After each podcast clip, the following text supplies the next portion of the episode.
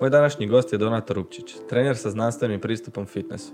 Studirao je nutricionizam na prehrambeno-biotehnološkom fakultetu u Zagrebu te prošao certifikaciju za instruktora individualnog fitnessa. Od 2016. godine piše edukativne članke na teme prehrane i treninga kako bi lajcima prenio provjerene informacije na lako razumljiv način. Pozdrav i dobrodošli u još jednu epizodu Human Lab podcasta. Human Lab podcast je mjesto gdje govorimo o temama koje su zaista bitne. Vodimo razgovore koje vrijedi slušati. Moj zadatak je uz pomoć gosta doći do novih spoznaja i ideja na području poboljšanja zdravlja, podizanja kvalitete života, sporta, fitnessa, dugovječnosti i svemu onome što utječe na čovjeka i njegovo svakodnevno funkcioniranje. Siguran sam da ste već do sada čuli kako imamo odličan deal sa MyProteinom. Ukoliko ste u potrazi za proteinima ili bilo kojim drugim suplementom, jednako kao i fitness opremom, sada imaš promotivni kod za 40% popusta na ukupan iznos vašeg računa. Popust možete ostvariti kupovinom putem linka koji se nalazi u opisu ili korištenjem koda Mateo minus R7E. Dakle, na kraj kupnje uneseš samo kod Mateo minus R7E i dobivaš 40% popusta na ukupan račun, a za kupnju iznad 399 kuna imaš besplatnu dostavu. Dakle, 40% popusta na MyProteinu uz kod Mateo minus R7E. Ovu epizodu sponzorirali su i dečki iz Lazarus Coffee. Njihova misija je približiti ovu vrstu kave svakom kavoljubcu u Hrvatskoj i oduševiti baš svako nepce. Specialty kava mnogo je više od same kave. Ona je rezultat pomnog biranja svakog zrna na farmama daleke Nikaragve i Kostarike, sigurnog transporta te prženja i same pripreme našeg omiljenog napitka. Prosječnih proizvoda ima dovoljno i baš zato žele vam pružiti specialty, jer prosječan život nije za nas. Budi iznad prosjeka, biraj Lazarus Coffee, baš kao što sam odabrao i ja. Kao osobni izbor, osoba koja obožava pravi okus kave, tako sam napokon pronašao i ja svog dobavljača. Moj osobni izbor je Brazil. Ponudi su vam razne granulacije, kavu možete naručiti u zrnu, za tursku, espresso, moka ili french press. A možete iznajmiti i kafe aparat ili pak dogovoriti pretplatu gdje će svakog mjeseca na vašu adresu stizati doza kvalitetne kave. A sve to možete provjeriti na linku koji se nalazi u opisu. Isto tako imamo sjajnu ponudu sa Skillshareom. Skillshare je odlična online platforma za učenje. Mjesto gdje na dohvat ruke imate ciljane i specifične edukacije iz toliko različitih područja da ni sami niste svjesni za što se sve čovjek može educirati. Bilo da je riječ o sportu, treningu, video editingu, produktivnosti ili pak heklanju. Da, čak i o heklanju imate edukacije, nisam ni ja znao. Putem video predavanja, koja su uvijek podijeljena u cjeline, možete postati profesionalac već danas. U svako predavanje najčešće imate i razne zadatke koje možete izvršavati ili se direktno javiti tvorcu predavanja kako bi mu postavili neko dodatno pitanje. Skillshare možete isprobati besplatno na mjesec dana putem linka u opisu. U tih mjesec dana možete pogledati koliko god stignete bez ograničenja, a ako se odlučite na Skillshare i dalje, putem ovog linka dobivate 40% popusta na godišnju pretplatu. Definitivno najbolji uložen novac je u vlastitu edukaciju. Dakle, za besplatan probni mjesec i 40% popusta prijavite se na Skillshare putem linka u opisu podcasta. Dakle, nemojte propustiti ovakvu priliku jer vjerujte mi, hrpetina novih edukacija izlazi svakodnevno jednako tako one su prilagođene i možete odabrati baš onu koja vam odgovara. Ako želite, sada možete podržati rad podcasta vašim jednokratnim donacijama putem Paypala. Link za donacije se nalazi dolje u opisu podcasta. Jedno veliko hvala svima vama koji podržavate stvaranje novog sadržaja. Moramo i napomenuti kako je nedavno osnovana Facebook grupa koja se nalazi jednako tako u opisu. Dakle, to je jedino mjesto na kojem možete saznati tko dolazi uskoro u podcast i možete postaviti pitanje na koje želite da vam ta osoba odgovori. A sad idemo na današnju epizodu. Dobro mi došao dan. Drago mi je što sam pozvan. Evo ako reci mi, prije samog ovog razgovora smo pričali o tom formalnom i neformalnom obrazovanju, pa daj malo ga, malo ga pobliže objasni ovaj, kako je ono izgledalo kod tebe. Ok, ako idemo skroz formalno, osnovna škola, to ne svima bilo isto. A onda već sam tad skužio, ok, mene zanimaju, ajmo reći, prirodne stvari, matematika i slično. Pa onda naravno upisao sam prirodoslovnu matematičku gimnaziju. Ako neko baš zanima, to je bila Lucijanka, jer živim na zapadu, to mi je bila prva škola do doma, a bilo je matematički smjer. A onda nakon tog, nakon kako se bližio kraj srednje škole, tamo negdje još do trećeg razreda sam bio uvjeren, ja ću sigurno studirati matematika, fizika, bit će tako nešto. To i dalje me zanima, ali s vremenom je bilo, a možda ne bih htio se baviti tim. I onda tako negdje je počelo biti, ha, ajde možda da nađem nešto drugo. A cijeli život sam bio u sportu. Od kad sam bio klijent sam se bavio raznim sportovima i tad sam već kužio, ok, treninzi svi su bili pričali kao prehrana je dosta bitna, pa nekako je malo počelo vući u tom smjeru. I onda je bilo kad sam zapravo završio srednju školu, prvo sam godinu dana pauzirao. Nisam znao što, kako, kamo da idem dalje. I naravno roditeljima se to baš nije sviđalo, ali ja sam rekao, ok, ne želim se upisati negdje bez veze, nego onda godinu dana sam bio radio razne studentske poslove, mislim studentske. Bio sam držao instrukcije, to mi je bilo super. Jer ono, kad si neki klinac pa ti neko plaća 50 kuna sat za išta, to je wow, zakon, može. I onda jedan od tih poslova koje sam počeo raditi kao, ajmo reći student, nešto preko tuđeg studentskog ugovora i kako se to već normalno radi, je bilo recepcija u teretani. I to je zapravo ista teretana gdje i sadržim privatne treninge. Samo ono, zapravo ista ekipa, prebacim se prostor 500 metara dalje, ali ono, to je to, tu je krenuo taj znači, uvijek vjerni, ono. Uvijek vjerni. A ne, stvarno, dobra ekipa, isto volim tak neke manje obiteljske teretane, ajmo reći, nije nikako komercijalna i to je klijentima i svima se sviđa. I onda je bilo ok. Tijekom te godine ja sam aktivno bio tražio što da idem studirati, što kako. Nisam se mogao točno odlučiti, ali onda mi se negdje, baš u teretani sam krenuo čitati razne knjige, jasno, na recepciji si usred ljeta, nema previše ljudi. I ok, ajmo mi nutricionizam. I tu je krenulo moje putovanje na prehrano biotehnološkom fakultetu, stu, fakultetu studiju nutricionizam. I ovo kao što smo pričali malo ranije, ja sam tamo završio godinu i pol. I onda sam jednostavno rekao, ok, mislim da se ne isplati ovdje ostati dalje. I to budem sad malo detaljnije objasnio. Znači, to nije da mene nije išlo. Ja u trenutku kad sam ja odlučio jednostavno, ne kažem odustati, nego sam maknuto tamo, ja sam bio najbolji student na studiju. Sve one teške predmeti koji su bili razne kemije, biokemije, sve super. Predmeti vezani za znanost o prehranu, za nutricionizam, sve super. Ali jednostavno, i ovo sad stvarno trudim da ne zvučim ugorčeno, i da ne omalovažavam ljude koji završe taj faks, jer stvarno jako puno bliskih ljudi su mi su nutricionisti. Čujem se redovito s njima i viđamo se redovito, ali jednostavno mislim da taj faks nije toliko dobar kao što se možda čini ljudima izvana. Pa eto, to je kod mene bila samo A što ti godina i pol. Evo, što, što ti sad nakon svog odmaka od toga bi rekao, gle, nedostajalo mi je to. A, ok, dosta stvari. Najkraće moguće, mislim da taj fakultet ne daje kompetencije za pomoć ljudima da promijene svoje prehrambene navike. Okay. I čak ne nužno samo promjena tih navika, što je jako bitno. Recimo, ja na tom faksu, koliko sam upućen, a mislim da sam solidno, nema uopće ništa što ulazi u psihologiju previše, a ako mislite raditi s ljudima, bez bilo kakve psihologije neće ići. Stvari koje se uče o samoj prehrani, kao baš ono, znanost o prehrani su jako zastarjele. To su još uvijek neke preporuke za unos proteina koje sramotne 0,8 i tako nešto. Pa jednostavno razne zastarjele informacije koje jednostavno mislim da nisu dopustive u 2021. sad uskoro 2022. Ne znam kada epizoda ide van. Biće 2022. 2022. Sretna nova godina. tako da evo, recimo, taj dio, to su neke stvari koje su me stvarno smetale i baš sam imao osjećaj kao da gubim svoje vrijeme i gubim živce. Baš sam postao tad dosta, a vjerojatno najbolje riječ ogorčen, svađao sam se sa svima, baš ono, bio sam ljut na sve, ljut na profesore i čak jedan profesor, jedan od par stvarno odličnih profesora, mi je dao ideju da ako mi se čini da nešto nema smisla, da jednostavno dignem ruku i da pred cijelom predavonicom pitam koja, koje mi kompetencije kao budući nutricionisti stječemo s ovim.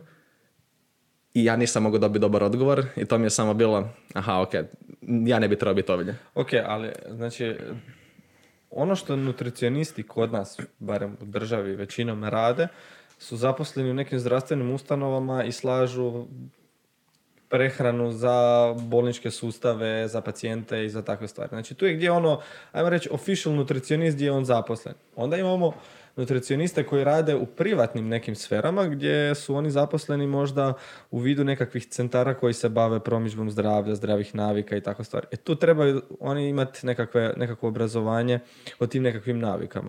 Ono što je tebi nedostajalo, ti pretpostavljam da nisi nikad se zamišljao da ćeš raditi u, neću reći u nekom podrumu bolnice i slagati prehrane doslovno ono, uh, trebaš odrediti toliko kalorija, toliko proteina, varijacije na temu i to je to više manje je tako. Zato se svi ono zgražaju nad nekim bolničkim jelovnicima koji su složeni su po nekoj šabloni koja koliko je ona updatena ne znamo, koliko je ona u skladu sa mogućnostima te iste bolnice vjerojatno je, mislim postoje druge stvari na kojima se može uštediti, a ne na tome, ali nije ni bitno sad to. Nego samo bih htio reći da uh, postoji razlika, postoji vjerojatno razlog zašto se nije toliko na fakultetu usmjerila pažnja na recimo uh, probleme sa navikama, kojima ljudi većinom imaju probleme danas. Lako je uzeti neku skriptu sa interneta i složiti uh, toliko kalorija mi treba, taj body mass index, toliko kilograma na tu visinu, muško-ženska osoba, toliko kalorija mi otprilike treba, toliko potrošim, to je sve, ajmo reći, matematički gdje više manje svatko za sebe to može pronaći, ali rad sa ljudima, znači pojedinca gledati kao neku zasebnu cijelinu sa svojim drugim problemima, sa psihološko, sa psihološkim problemima nešto sasvim drugo. Gdje bi onda trebali raditi stručni nutricionisti koji imaju veću edukaciju u smjeru tih nekakvih navika i same psihologije čovjeka? Da, apsolutno se slažem. Tako da sam, ja sam bio gledao sam bio na faksu, ok, koji bi bio neki smjer čim bi se ja htio baviti kasnije. Jedna od stvari je bila, ok, mogu bi ostati na fakultetu, jer ono, ja stvarno volim podučavati druge ljude. I onda je to bilo, ok, mogu ostati na fakultetu pa provati kao neki asistent, profesor, možda nešto u tom smislu ili baš direktan rad, rad s ljudima, već sam se tad vidio, ok, ja želim da to izgleda ovako nekako kao što radim sad. I onda je bilo, ok, je mi taj faks potreban za ovo? Pa nije. A bar nekako iz ovaj, što kaže, gdje se nutricionisti kasnije zapošljavaju, stvarno ima ih dosta u prehrambenoj industriji. To je jedan dio koji, ako nekom to privlačno, super, apsolutno poštujem, ali taj dio nije bio za mene. Zato je možda smetalo koliko, koliko mi zapravo vremena smo na tom faksu trošili na učenje prehrambene tehnologije, što nikakve veze s onim čim se ja želim baviti, ali čak najviše nutricionista koji ja znam zapravo, ono kao magistar nutricionizma, ne rade ništa vezano s nutricionizmom. To je malo po meni dosta poražavajuće. Jednostavno, nakon tog fakulteta osjećaju se izgubljeni da ne znaju kamo bi dalje krenuli, što, kako i onda odu u nekom drugom smjeru. Da. Dobro. E, kako izgledaju tvoji klijenti? Znaš, kako izgleda jedan prosječan klijent koji tebi dolazi? Što ti radiš s njim? E, odlično. Prije nego što odgovorim na to, možda ovo kod, još kod edukacije formalne, neformalne, i sad je baš vezano za ovu promjenu navika. Ja sam prije nekih godinu i nešto, odnosno najmo reći sad će biti godina i pol do tako nešto, uh, Precision Nutrition, to je kao dio neformalne edukacije, gdje stvarno baš je rad s ljudima na promjeni tih navika pa to je onaj taj dio koji mi reći falio i to mislim je zapravo glavna stvar, pogotovo nakon što sam prošao to vidim koliko koliko ima tih nekih nedostataka koje, koje nisam imao prije, a onda se tamo nadoveze na ovo koji je neki prošljan klijent koji mi dolazi. Pa sad vidimo, ne znam čak, ne znam da li ima neki poseban uzorak, kao radim sa dosta širokom lepezom ljudi, to može biti od neki mladi čovjek taman nakon faksa, čak da idemo, ok, čak imam jednog studenta trenutno. Ne znam, uglavnom radim sa nešto starim ljudima, ali jednostavno, ok, mladi čovjek koji želi povećati mišićnu masu, nema nekih problema sa prehranom i slično, nego ok, treba da ga neko uputi kako da trenira, kako da se hrani, od tog pa do ljudi koji imaju 50 plus godina, najstarija klijentica je vjerojatno imala 60-ak, koji, ok, sad žele napraviti nešto, žele promijeniti svoje prehrane navike, možda imaju neke bolove, možda imaju baš nekih problema ajmo reći sa prejedanjem ili tako nešto, tako zapravo dosta je široka lepeza, ali ako i nekako mogu naći neku zajedničku stranu, to je jednostavno ljudi kojima je dosta nekih ekspresnih rješenja, kao u četiri koraka dođe do ovog ili samo 12 tjedana, nego onda kad skuže, ok, ne postoji ništa tako ekspresno, nego trebam temeljito promijeniti neke stvari, e, takvi ljudi nekako završe do mene, ili na preporuku, ili me nađu preko mreža, tako da to bi možda bila neka zajednička strana ti ističeš to da se baviš zdravstvenim pristupom. Znanstvenim. A znanstvenim? zato što sam vidio negdje da se dosta, da čak je bilo pitanje što misliš E, što je zdravstveni fitness? Mhm, e, tako je, vidio sam, vidio sam to pitanje. Da, nije bilo znanstveni, nego baš zdravstveni. Ovo za zdravstveni mi je jasno. Da, da, da. To, to, to dovoljno dobro ističeš, ali... Uh, shoutout za Stipu, ovo, ako se ne varam, Stipe Bačila je postavio pitanje. Uh, da, dakle, zdravstveni fitness, a eventualno bi ja to možda, vjerojatno mi se složio s njim da je to možda neka marketinška sintagma. Odnosno, svaki fitness i ole smisleno proveden će imati pozitivan utjecaj na zdravlje. Tako da to ono što je mogu reći vezano za to, ali evo zanima me što ti, kako ti gledaš na... Pa mislim, sama riječ fitness. Apsolutno. Zar dalje moramo isto objašnjavati, znači ako je neko fit, to bi onda bilo u prevedenom značenju donekle zdrav, jel? E, postoje neki kriteriji za to sve, ali ajmo reći da jedno ide sinergijski s drugim, tako da jedno povlači drugo, tako da tu reći da se neko bavi zdravstvenim fitnessom je isto kao reći, ne znam, e, pa ne znam, Da, znači, to, se, to, to kužimo je se. ono, znači, apsurd uopće isticat kao nešto posebno, jer u biti, ako se baviš fitnessom, baviš se zdravljem, jer Da, ono što čak vidim možda neki razlog zašto mi neko istak, istaknuo tu sintagmu, jer ok, dosta ljudi možda ima neku percepciju, a fitness to su tamo neki znojni bodybuilderi, steroidi, ne znam sad Da, što. da. I onda ako na neki način to može približiti ljudima, ali ne, ne, ne. Glavni razlog zašto bi trebali ra- trebali raditi radi zdravlja i ako neko to kada je zdravstveni fitness, to stvarno nekom pomogne da napravi tu promjenu, to je po meni već opravdano. Ali Ok, evo, evo sad, na primjer, na, temelju tih tvojih klijenata koje si spomenuo, znači možemo reći, može se čak možda izvući neka razlika, mada će jedno i drugo imati pozitivan učinak na zdravlje, ali e, taj klijent, student koji želi povećati mišićnu masu, ok, on možda ne radi direktno na samom zdravlju, ali ta mišićna masa će mu kasnije biti prenesena u kvalitetu življenja i zdravlju u nekoj kasnijoj životnoj dobi.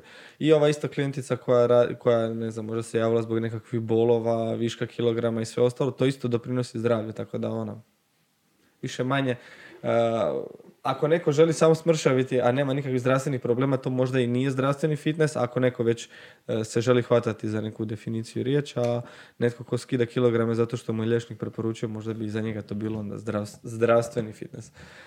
A, reci mi, ti si dosta ovako ažuran po pitanju uh, znanstvenih istraživanja i dosta, dosta se baviš uh, iščitavanjem znanstvene literature i većinu stvari koje ti objaviš na svojim društvenim mrežama pokušaš potkrijepiti time. Uh, otkud uopće potreba za tolikim stjecanjem znanja?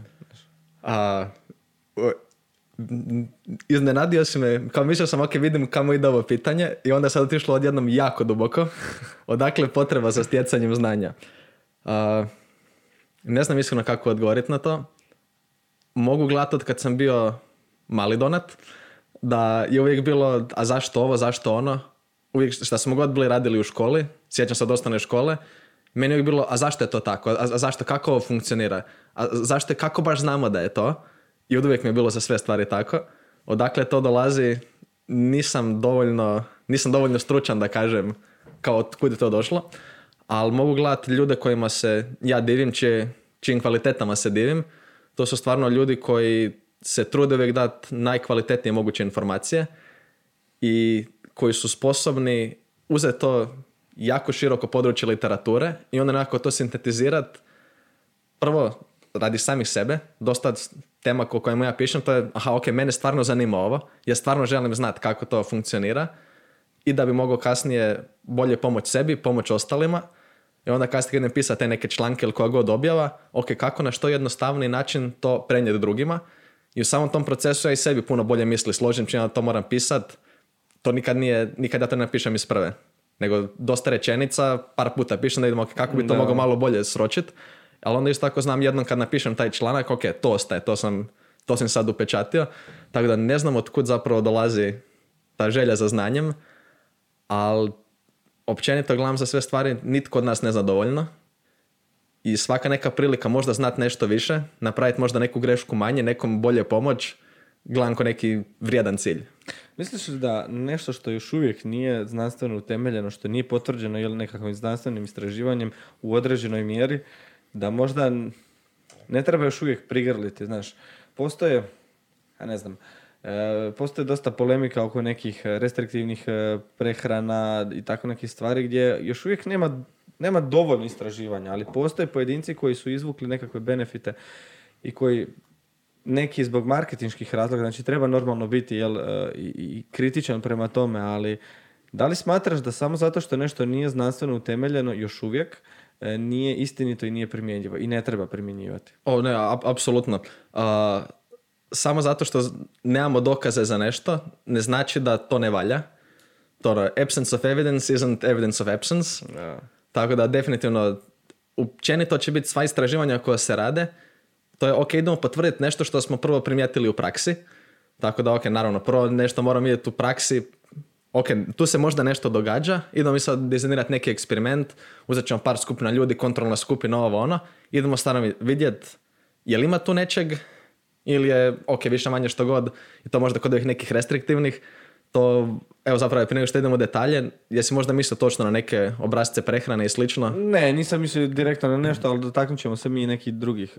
Ok, može. Dotaknut ćemo se i njih malo opširnije, pa ćemo onda o tome. Da, recimo za ovako neke stvari, dosta stvari da ljudi općenito kad se neke, ajmo reći, klasične zapadnjačke prehrane, kad se maknu sa tog, više manje u bilo kojem, na bilo koju restrikciju da odu, a neće gotovo bilo koju, ono gdje se god malo odmaknu od tog, generalno će biti nešto smislenije nego što prosječna osoba inače jede, a to znamo kako izgleda i da bilo koja promjena s tog, taman da bila bazirana na krvnim grupama, jedna od većih bullshita, ali već je to, aha, ok, ješću manje ove jako visoko kalorične hrane i probat ću malo više povrća i možda malo više cjelovitih žitarica, možda više mesa, ribe, bit će bolje. Znaš kako, većinu tih nekih restriktivnih e, dijeta u samim istraživanjima nije provedeno na način kao, e, ok, usporedit ćemo ajmo reći, zdraviju prehranu, znači nutritivno bogatu hranu, ljude koji, se, koji razmišljaju već od prije o nekakvoj e, prehrani, usporedit ćemo njih i njihove benefite sa njihovom prehranom i usporedit ćemo novi način. Nego najčešće se uspoređuju, aha, idemo uzeti standardnu američku e, dijetu koja je tri puta tjedno McDonald's, e, dva puta tjedno je KFC i ne znam, whatever dalje. Jedu samo, ono, više manje junk i usporedit ćemo sa recimo keto. I normalno da će ljudi koji pređu na keto dijetu ili LCHF ili e, ne znam nija koju varijaciju tih da, odu- da pređu u vegane, doslovno će imati benefite na zdravlje enormne. Usporedbi s tim. Ali neko ko ima balansiranu prehranu i usporedi ga sa, na primjer, nekim novim oblicima prehrane, restriktivnim, e tu treba zaista ispitati koliko benefita takva prehrana može imati. Tako je, i za dosta tih stvari stvarno već imamo i kvalitetnih istraživanja kad su baš probali kontrolirati što više tih varijabli. Ok, neka bude ukupan kalorijski unos jednak, pa ajmo čak probati proteinski unos izjednačiti. Već te dvije stvari kad se izjednače, gotovo sve razlike među raznim obrazcima prehrane, barem što se tiče tjelesne kompozicije, nestaju i raznih biomarkera zdravlja, gledali to kolesterol, tlak i slično. A onda se stvarno može ići još korak dalje, što su ljudi baš probali, je ok, idemo probati količinu vlakana izjednačiti. Vitamina, minerala donekle da bude slično u prehrani i onda kad se to nekako prekrije, kad se taj dio pokrije, onda se stvarno skuži da ne treba tvoja prehrana imati nikako posebno ime, nije sad magija ni u keto, ni u veganizmu, ne znam u čemu, nego jednostavno ti neki osnovni principi pravilne prehrane. To je ono što igra, kako god mi to upakirali, to će uvijek biti glavna stvar. Da, mislim, nekim ljudima jednostavno odgovara LCHF iz brojnih razloga. Recimo, svi znamo da pretjeran unos ugljikohidrata može poviziti inzulinski skok, e, do- dogodit će se inzulinski skok, nakon toga ćemo se osjećati ono, ubrzano, 5 minuta, 10, 20, nebitno koliko, i nakon toga će nas složiti dolje kad šećer lagano padne i samim time, ajmo reći, gubiš na kvaliteti života koliko god neko pazio jel, na tako sitne detalje. Ali neko ko je na LCHF njemu može biti recimo sasvim dobro, znaš, on će unositi manje ugljikohidrata, unosit će sve ostale nutrijente, jednakom omjeru, jednak broj kalorija, jednak broj vitamina, minerala i svih ostalih nutritivnih e, sastava. Tako da, kome što odgovara, mislim da bi trebao prihvatiti. O, apsolutno, to je isto, evo već kad se dotakli nakon ovih stvari, to kada uopće pričamo o nekom evidence-based practice, odnosno praksi baziranoj na dokazima, to ono stvarno, ja to gledam kao neki, mislim ne gledam ja, to je tronožac, da ok, prva noga je definitivno neka ukupnost literature koju imamo na temu, druga noga, ono što smo već bili spomenuli, da jednostavno neko iskustvo u praksi, da ima uvijek, uvijek će biti sivih zona, jer istraživanje uvijek moraju malo kaskat za stvarima koje smo primijetili u praksi, a ova treća noga to je stvarno osobne preferencije klijenta, pacijenta, nas samih, tako definitivno ima i taj dio i zapravo je dobra stvar da, da imamo toliko podataka da vidimo koliko je široka lepeza u kojoj mi možemo onda prilagoditi osobnim preferencijama, kako nekom paše. Recimo kad spomenuo LCHF, to dosta ljudi koji me sad prate, ajmo reći novije, kao možda u zadnjih četiri godine ne znaju da sam ja krenuo oko LCK, LCHF manijak i sa od keta i sveg tog, pa evo, otvoreno kažem tako nešto, jer jesno, svi smo krenuli od nekud, tako da jako sam dobro upoznat sa svim njihovim objašnjenjima i aj, možda hipotezama, evo ajmo, reći tako. Evo pa recimo što si baš rekao za jedemo dosta ugljikohidrata pa onda naglo sko- skoči šećer pa onda padne. Kod nekih ljudi će to ono stvarno bit će takav utjecaj, osjećaju se lošije od tog, a isto ovo što smo rekli, bit će ljudi koji kad smanje unos ugljikohidrata će se osjećati gore, to je baš taj dio osnovne preferencije i još je dosta bitno ono u što se mi uvjerimo. Ako se neko uvjeri, ne ja kad pojedem ugljikohidrate, ja osjetim da meni raste pa naglo pada, većinom se to ako se neko uvjeri, ok, bit će mi loše od toga, klasičan nocebo, vjerojatno će biti, ali stvarno imamo toliko prostora da možemo prilagoditi i samima sebi i ljudima s kojima radimo. Uh, ajde sad kad si već rekao da si bio, da si ušao kao hardcore LCHF, keto i to. Reci mi, što, što je u biti kod tog keto načina prehrane? Što u biti, za što se ljudi najčešće hvataju? Koje su uh, teze oko toga i što ti smatraš da je možda dobro, a što nije dobro u tome? A, Sad ok. nakon, ono, nakon svog tog iskustva. Da, glavna stvar koja, i to sam ja isto upao u tu zamku, to je bio inzulin, o taj zločesti inzulin. Ako uspijemo smanjiti lučenje inzulina, riješit ćemo sve probleme na svijetu i jednostavno ima tu jako puno nekih krivih svačanja. Prvo, ajde, ajmo re- možda reći glavno, a to je ljudi koji koriste keto, da ako sa ciljem mršavljenja, kao keto prehrana stvarno ima neke koristi recimo kod epilepsije slično, zapravo je došla od tamo, to je bilo kao medicinske svrhe, a ljudi koji koriste sa ciljem mršavljenja i tako nešto, onda gledaju, aha, ok, super.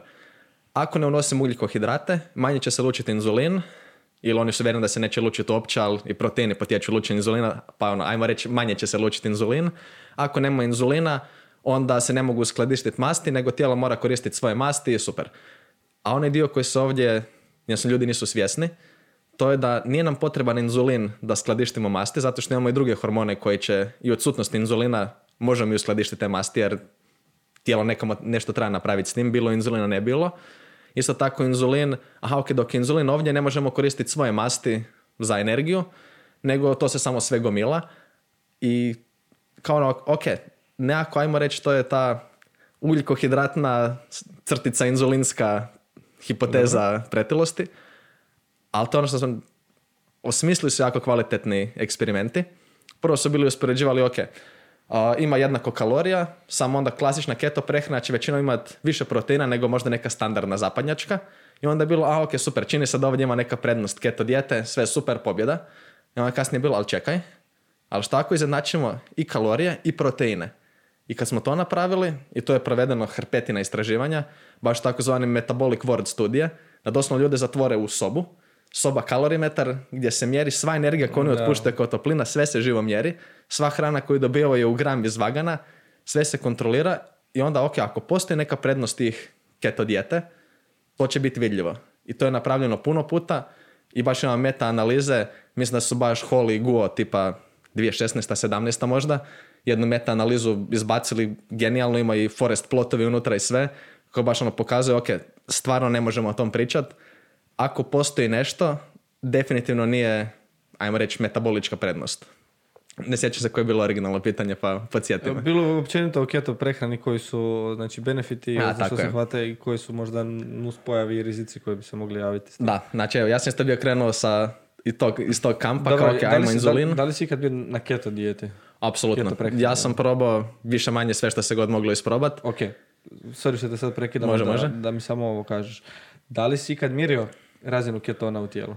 Jesam isključivo sa onim trakicama za urin. Dobro? I, Da li si imao prisutnost ketona i, koliki je period bio u kojima si ti bio u ketozi? a, da vidimo, eksperimentirao sam bio od neke cikličke keto dijete, kao ono po recimo ceca dva tjedna unutra pa neko punjenje pa idemo van, do tog da sam prvo vjerojatno tri mjeseca konstantno u ketozi.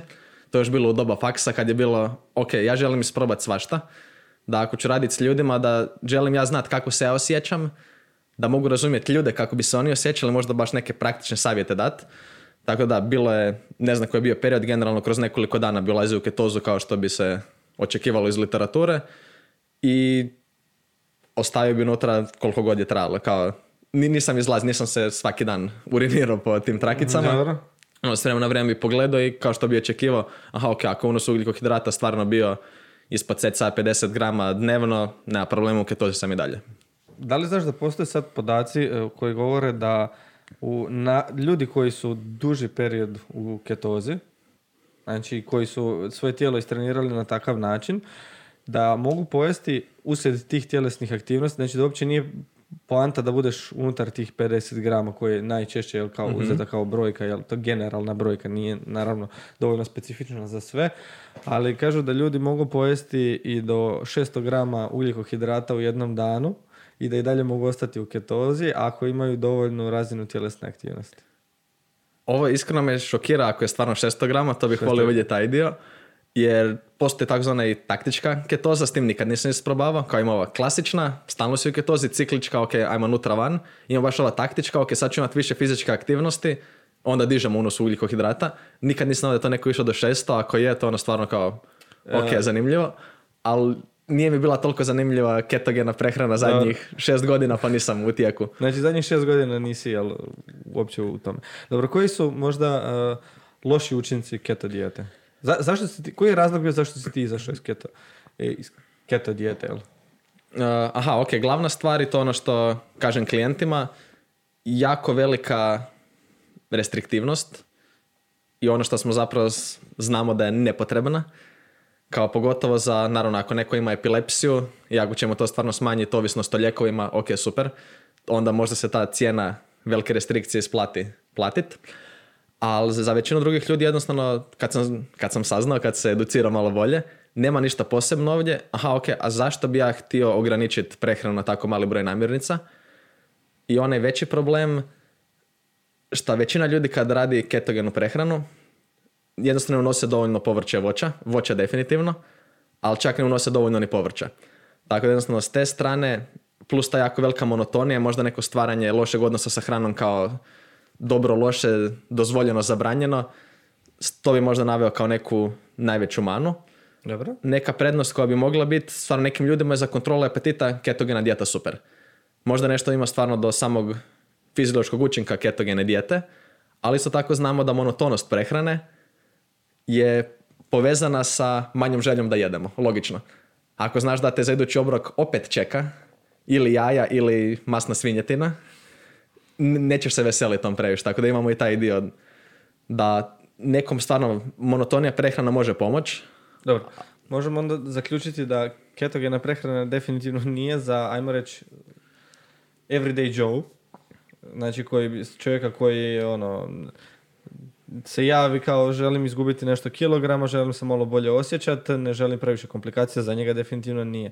Ali postoje oni fanatici koji zaista žele e, možda i onaj najmanji dio benefita izvući iz toga i zato su na ketogene. Da li misliš da je ok onda u, njihovo, u njihovom slučaju biti na ketogene dijeti?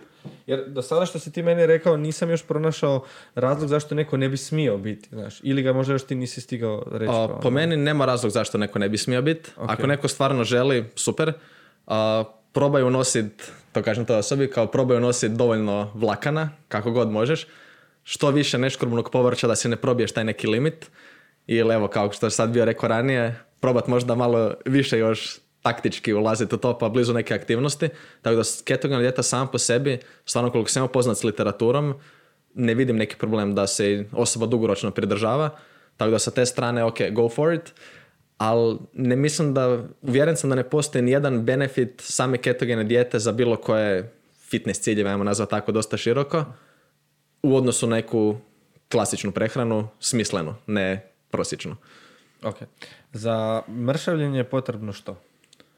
A, na prvom mjestu. Ok, sad izlazimo iz ketogene. Da, da, da. Naravno, na prvom mjestu je apsolutno nužan kalorijski deficit ostvariti. To u prijevodu znači moramo potrošiti moramo trošiti više energije nego što nosimo u sebe kao osnovna termodinamika, ne možemo tog pobjeći. To kad kažem potrošiti, isto da slušatelji znaju, to ne mislimo na moram sad istrčati to ili koja god aktivnost, nego naša ukupna dnevna potrošnja gdje je uključeno i naš bazalni metabolizam, dakle energija koju troše naši organi na disanje, srce, rad bubrega, fizička aktivnost, bila to strukturirani trening ili takozvani NEAT, Non-Exercise Activity Thermogenesis, dakle moje mahanje sad rukama ovdje isto Da. ili pranje suđa i što god. I naravno taj termički efekt hrane, sva hrana koju unesemo, neka energija je potrebna da se to probavi. Dakle, sva ta ukupna potrošnja mora biti veća nego energija koju mi unesemo kroz hranu. To je apsolutno nužni uvjet i jedini način kako bilo koja dijeta, ne volim tu riječ, a, bilo koja prehrana Prehrana. može rezultirati sa smanjenjem tjelesne mase. Ono što sam ja primijetio da, da, da, da se stav, da je postaje problem, a to je možda nerazmišljanje o tome da imaš sad klijenta kojeg pratiš godinu dana, dvije godine. Znači postoji zaista ljudi koji rade s klijentima na toliki dugi period, jednostavno ljudi ono ne žele razmišljati o svemu tome, pa onda prepuste normalno treneru, trener odradi svoj posao, naravno za naknadu. Win-win situacija. Trener prati tog pojedinca i jedino na, na, čem- na čemu temelji svoje neke e, promjene u podacima koje će davati e, klijentu je njegova masa, tjelesna masa, znači tjelesna težina i ukupan broj kalorija koje on potroši. Ali on do- taj broj dobiva na temelju isključivo njegove visine, težine i recimo neke pros- procjene tjelesne aktivnosti koje on ima. Ali ono što se događa nakon već nekoliko mjeseci je promjena u konstituciji tijela. Znači nije, isto, nije ista potrošnja e, za kilo, nije ista potrošnja kalorija jednom kilogramu mišića i jednom kilogramu masti. I sad, e, da li si ikad nek- pratio nekog klijenta na toliki dugi period? Ono? Jesam. Evo zapravo i Godinu trenutno... dana i više, evo. Tako, evo sad kad gledam, samo trenutno imam da vidimo vjerojatno četvero klijenta s kojima radim, petero je preko godinu dana. Super. Jer to isto baš te dugoročne suradnje, njima isto paše imat nekog mentora kraj sebe, da ok, Donat, ja radim 60 sati tjedno, ja sam stručnjak u svom polju i ja se sad, ne zanima me toliko da ću ja ići samostalno proučavati ove teme. Naravno. Meni puno znači imat neko kraj sebe koji će mi dati dobru informaciju, koji možda kad nešto ne štima, koji ima pogled od zgora koji će reći, e ok, super, jedna stvar koju bi vjerojatno mogli poraditi je ovo i ok, kako ćemo to napraviti, idemo stvoriti neki plan. Tako da, apsolutno, a, dugoročne suradnje su mi poznate. Ovo što si rekao za, naravno, neće biti jednaka potrošnja kilograma mišićnog tkiva i masnog tkiva, čak razlika je pa zapravo puno manje nego što ljudi misle. Jedan kilogram masnog tkiva troši 4,5 kalorija, Ok. a jedan kilogram mišićnog tkiva je 13. Tako da to je zapravo stvarno zanemariva razlika. Nije ono kad neko, ok, sad dobio sam 5 kila mišića, sad mi treba 500 kalorija više. Ne treba 500 kalorija više, nego treba nekoliko desetaka. Tako da nije taj dio, kao taj dio jednadžbe nije možda to problem, nego jednostavno razlike u tjelesnoj potrošnji na neke druge stvari. Treninzi postaju s vremenom intenzivniji, možda neka druga fizička aktivnost i slično. Ali baš ovo što si rekao, samo mjeriti općenito nekom kilažu i neka procjena prema nekom satu ili čemu god, to će biti kaos. Kako ti objektivno onda mjeriš to? I, I taj napredak. Kako objektivno mjeriš taj napredak? Ok, postaviti neke bazične, svi imamo, danas je dostupno ne znam nije koliko njih pro- ono, izračuna, e, tablica, ne znam nije čega za početnu fazu, ali kako onda objektivno mjeriti taj napredak s obzirom na to sve? Znači, e, da ti trošiš više kalorija, da ti dižeš veće težine, jel, recimo u svakoj, svakoj vježbi, to je veća potrošnja kalorija, znaš. Na, a ti imaš recimo isto kilograma. Tebi dođe klijent koji kaže ja ne želim izgubiti kilograme, ja želim napraviti rekompoziciju tijela. Shvaćaš? Znači, ne želim prevelik gubitak kilograma, ne želim sa s- 80 preći na 70, nego želim ostati u toj nekoj domeni oko 80 kilograma, ali želim da izgledam drugačije, želim da izgledam ono, fit, što bi se reklo. Tako je. Uh, ono što je definitivno po meni nužno je na neki način baš mjeriti tu tjelesnu kompoziciju. Kaliperi i slično nepotrebno komplicirani, ali ono što stvarno funkcionira jako dobro, od uvijek i zauvijek, to je mjerenje opsega tijela nekim krojačkim metrom. recimo ako mjerimo opseg ramena, prsa, struka, stražnica, nadlaktica, natkoljenica i slično, i onda ovdje vidimo, ok, struk, trbuh, taj dio pada, a osoba je šira u ramenima, ruka je veća, jača, kod žena pogotovo recimo fokus na gluteus, to im je zanimljivo noge. Ako onda te mjere rastu, a struk se smanje, onda možemo biti sigurni da ovdje, ok, stvarno imamo tjelesnu rekompoziciju, dobivamo mišićnu masu, gubimo masti, tako da najjednostavniji dio možda preko tog krojačkog metra, ako netko baš želi, tu možemo ići deksa, skenovi, bot, pod i slično, ali mislim da je stvarno nebitno za rekreativce. A ovo što možda ali ono što je bitno za tebe, e, na koji način ti radiš prilagodbe u prehrani, e, naš određivanje koliko je potrošnja kalore, koliko kalorije sad njemu potrebno. Znači, ti si imao jedne postavke koje su bile na početku u redu, to je davalo rezultate, davalo rezultate tri mjeseca, četiri mjeseca, nije se puno tu promijenilo, ali mm nakon šest mjeseci godinu tu već vidimo razlike, recimo neka je i 100 kalorija, ali ti sto kalorija kada ih brojiš na mjesec dana će dati neki već, neku veću razliku. Tako je, pretpostaviš da baš misliš u tom smjeru, i jedna stvar koju se ljudi šokiraju kad im kažem je nije bitno da znaš koliko kalorija unosiš, a to je stvarno ja za sebe ne znam koliko ja točno kalorija unosim. Da. ali ono, kad kažem točno, ja sam sebi bio prvi put izračunao nekog potrošnja koji bi okvirno uopće bila prije možda mjesec dana. Prije toga ja nisam znao koliko unosim i stvarno većina ljudi ne moraju znati tu brojku, nego samo trebaju znati ovisno o ciljevima, jel trebamo unositi malo više ili malo manje. Koja je to brojka? To može biti nebitno totalno, nego ok, jel treba malo više, malo manje. Tako da za većinu klijenata na početku suradnje, ok, tu napravimo neku procjenu, ovisno o njihovoj fizičkoj aktivnosti i na poslu i u slobodno vrijeme, visina, dob, spol, kilaža i slično, odradimo neku procjenu i ok, recimo tebi okvirno će sad vjerojatno trebati za ovu fazu 2000 kalorija.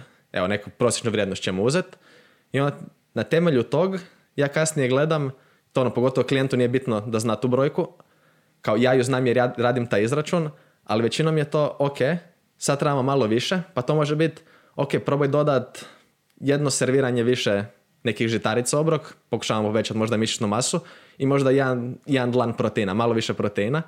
Tako da taj neki dio kako prilagođavati s vremenom, nijedan kalkulator nam to neće moći reći, nego moramo gledati rezultate koje dobivamo sad i onda na temelju tog raditi prilagodbu ili malo više ili malo manje. Znači to jednostavno nema izračuna, nego ok, kako, kakvi god rezultati bili sad, Pogotovo kad uzmemo obzir da ljudi kriminalno loše procjenjuju koliko zapravo kalorija unose. A još gore procjenjuju koliko ih troše. E, čak mislim, da, čak mislim da je gora procjena za koliko unose, ali jedno i drugo je dosta gadno. I onda tako da to stvarno ima, nije bitna ta brojka, nego ok, jel mi sad u ovom trenutku trebamo malo više ili malo manje? Da, to je zapravo bitan dio. Bez nekog prevelikog izračuna, kao može se to izračunat, ali recimo neka, evo, klasičan primjer, vam da će biti poučno da dosta ljudi stvarno uvjereno, ja unosim 1500 kalorija, ja ne mršavim, nikako ne miče se s mjesta. Ili sam čuo čak i za 1200 i slično.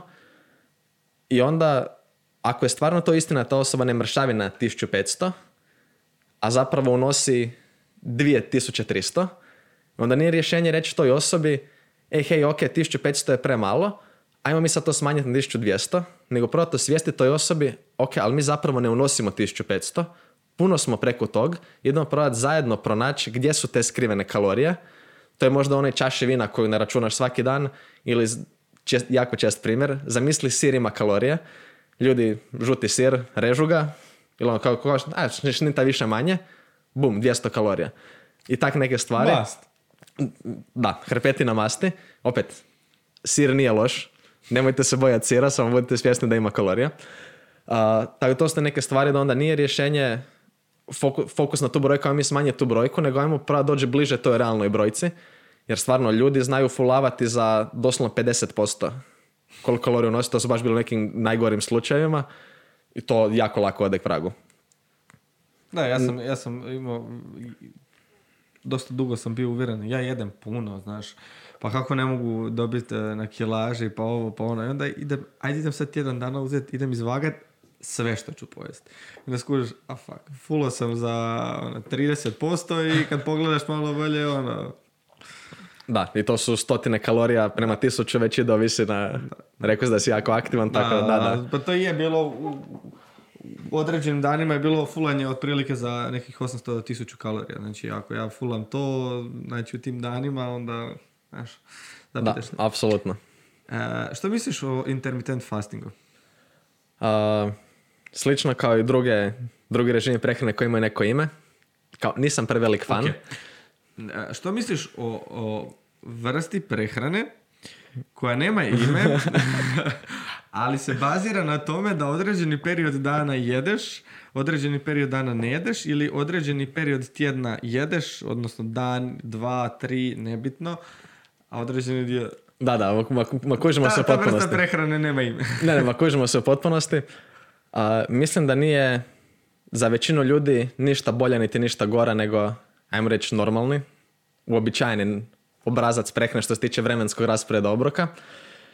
A, da, dakle, evo stvarno, za većinu ljudi koji imaju neke cilj, možda, pogotovo uzet ćemo sad mršavljenje za početak, žele nešto, žele kontrolirati tjelesnu masu, Većina ljudi tako ima period u danu, uzet ćemo pod intermittent fasting, ono kako se najčešće kod nas misli pod to je zapravo time restricted feeding. Recimo, ok, Da. imam period od 8 sati u danu kad ja jedem. Većina ljudi tako možda ima neki period od 12 sati u danu kad jede. Prvi obrok će možda imati negdje oko 8-9, zadnji će imat možda oko 8-9 na večer, neki i kraće. I on sad, ali tu neko ko je prije jeo 15 sati u danu, odnosno, pardon, koji je jeo možda 11-12 sati u danu, pa on sad to uspije smanjiti na 8 sati u danu, ne znam koja magija se tu očekuje da će se dogoditi. To nema, sa stališta tjelesne kompozicije definitivno nema nekakvih benefita.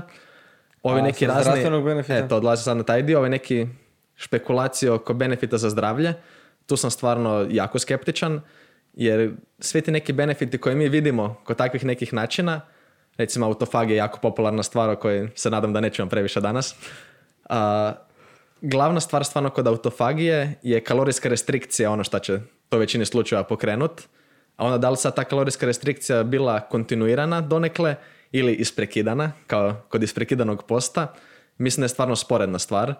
Tako da postoje neke stvari da se ljudi se love za te neke postne režime i opet, ja imam neke klijente koji stvarno jedu slično tom obrazcu. Imaju period od 8 sati dnevno da oni jedu, jer im to paše bolje za kontrolirati svoj apetit, nisu gladni. Neki se čak bolje fokusiraju prvu polovicu dana ako nemaju neki obrok. Super, savršeno. Ali to ne radimo zato što tražimo nešto special, nego ok, našli da je to ono što odgovara tom klijentu, taj individualni pristup i ok, idemo tako. I to ne mora biti strogo kao ok, svaki dan ćemo tako, nego evo baš konkretno na klijent s kojim sad radim, njemu tako paše od ponedjeljka do petka, a subotom nedjeljom mu paše imati doručak ujutro sa svojom obitelji. Super, bomba, može. Ne moramo biti jedno ili drugo. Čak po nekim, ajmo reći, ako neko dublje istražuje taj intermittent fasting, se i preporuča da imaš u tjednu jedan do dva dana u kojima, ako radiš recimo 16-8 ili da je, da, da je radiš i 24, nije bitno, preporuča se da imaš jedan do dva dana u kojima radiš totalni onako kaos e, u tom rasporedu, u kojima ćeš imati doslovno doručak e, puno ranije, a večeru recimo isto tako puno ranije. A, ali ono što, što, što je meni zaista zanimljivo kod tog intermittent fastinga i zašto ja mislim da, da, da može imati dosta benefita, samo da se ljudi malo osvijeste o tome, ali to nije sa stajališta mršavljenja ili gubitka kilograma ili rekompozicije ili autofagije ili ne znam nije šta. O tome sve ja mislim da treba malo više e, proći nekih istraživanja i detaljnije to proučiti zašto bi se možda događalo ili se ne događa uopće. Znači to uopće nije sad bitno. Ono što bih htio istaknuti je stvar samo tih nekih navika i slaganja dana. Znači, ti si rekao da nekom odgovara a, da je u prvom dijelu dana puno, ajmo reći, e, oštri guma, recimo, ili kako god. Znači, da se puno lakše fokusira, da, da možda...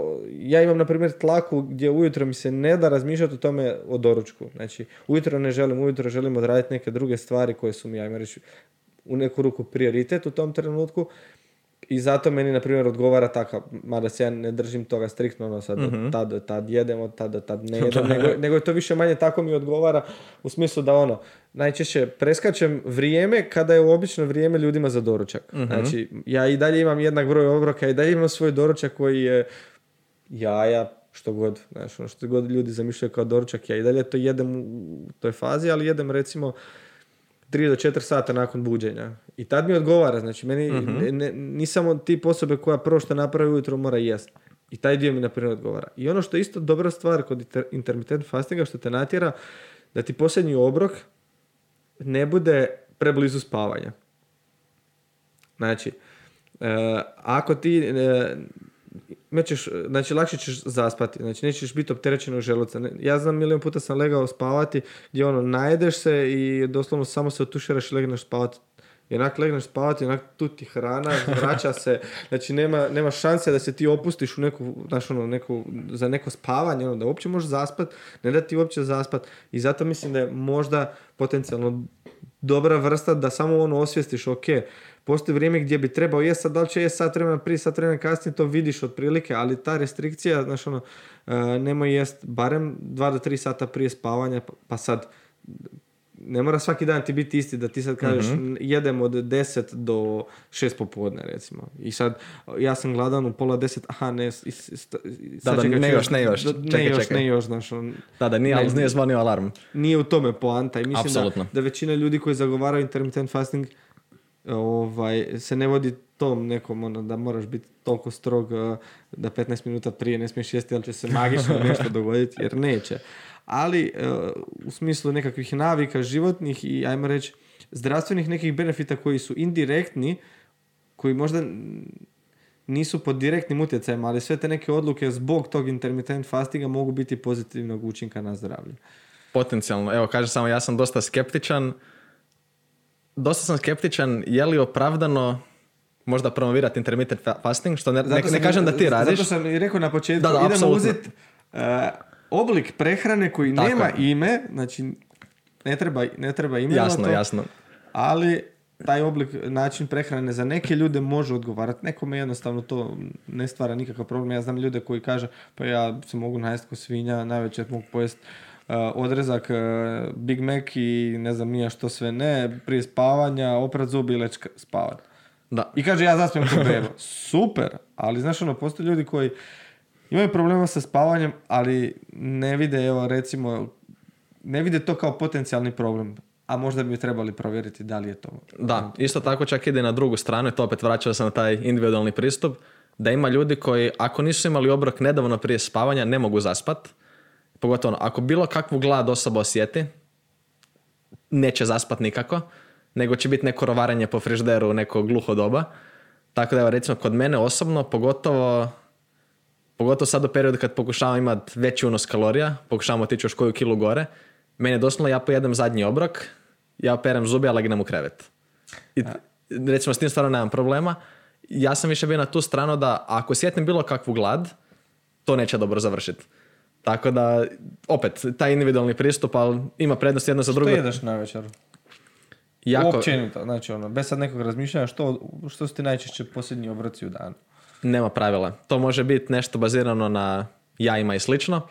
Evo, samo kad gledam zadnjih nekoliko obroka, ovaj tjedan, a, jedan dan sam bio radio saft, znači bilo je meso, vrhnje za kuhanje tjestenina.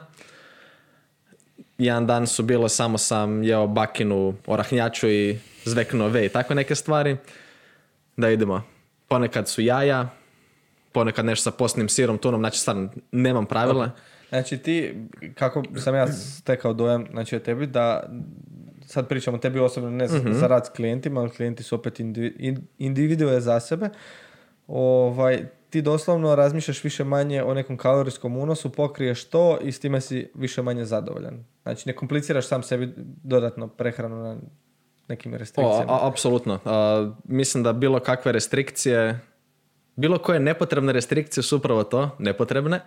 On, naravno, ono što sad trudim, sad je ovo ispalo, ja sam svjestan da nisam neko nijedno povrće ovdje, to je zato što a, stvarno, na večer pred spavanje te obroka više manje, evo, trenutno barem na silu guram u sebe, većinu slučajeva, pa se onda trudim da bar od jutra krene, meni u prvom obroku uvijek bude 400-500 grama povrća i voća, tako da tu napravim neku prednost. U ručku se isto još nečeg nađe, ali da, definitivno nije da samo pratim kalorije, da neko ne bi to shvatio.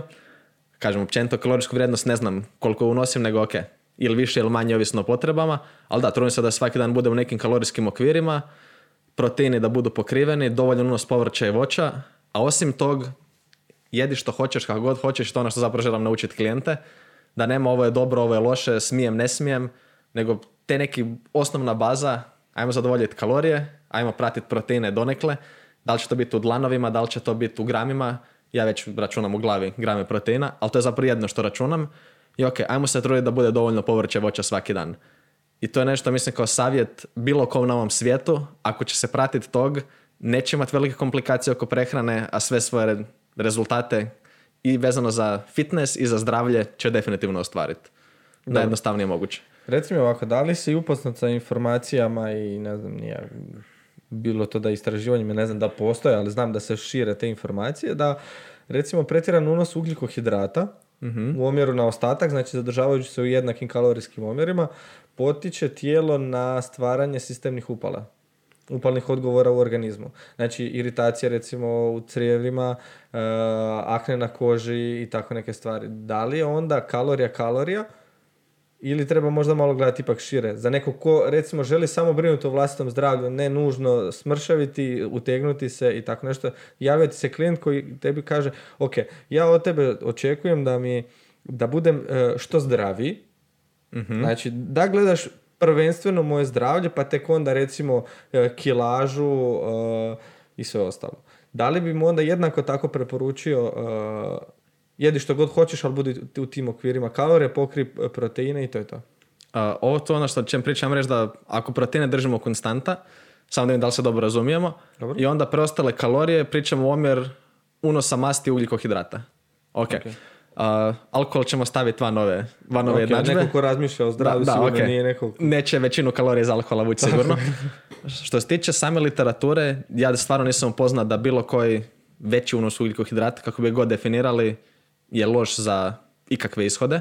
Naravno, ako postoje neke specifična stanja, onda naravno to nećemo ulaziti. To ajmo reći, pričamo zdravoj osobi sa koja odgovara većini nas stvarno nisam poznat da postoji tako nešto. Ono što klijentima po defaultu svima stavim je, nakon što pokrivam proteine, povrće, voće i sve, ostatak kalorija 50-50 podijelim između masti i ugljikohidrata. To mi se pokazala stvarno većina ljudi ima najviše onda opcija kako se igrati s tim.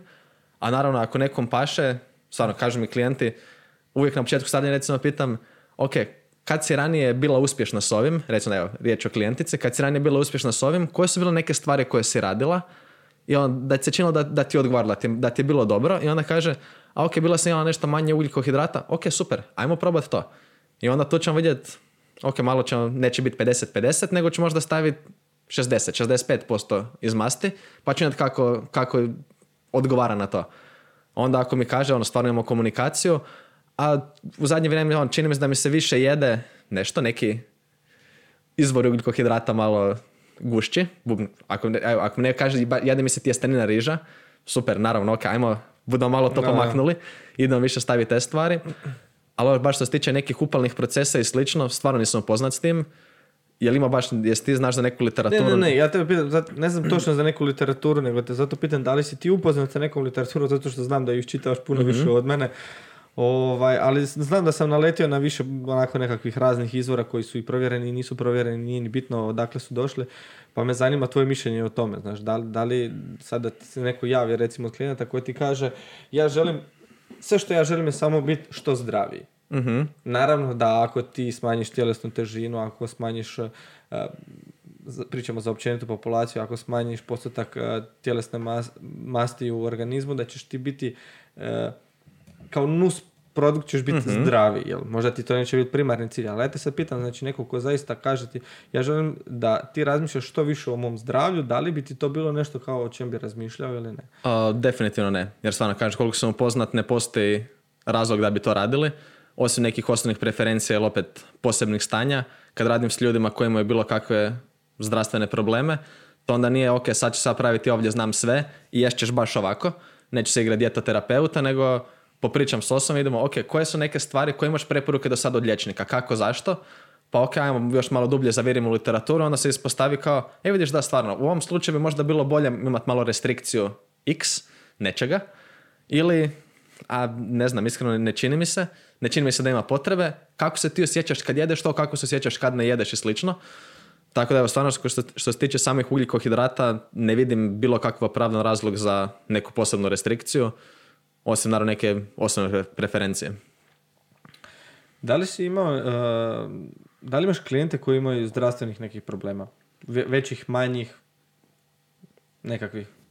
Mm, evo samo da, da, ili u prošlosti, da li si radio s nekim klijentima koji su imali nekakve zdravstvene probleme? Evo, samo zapravo prije toga nekako da možda zaokružimo ovu priču oko zdravlja i svega. Ono stvarno što želim da ljudi budu svjesni da uopće nije komplicirano.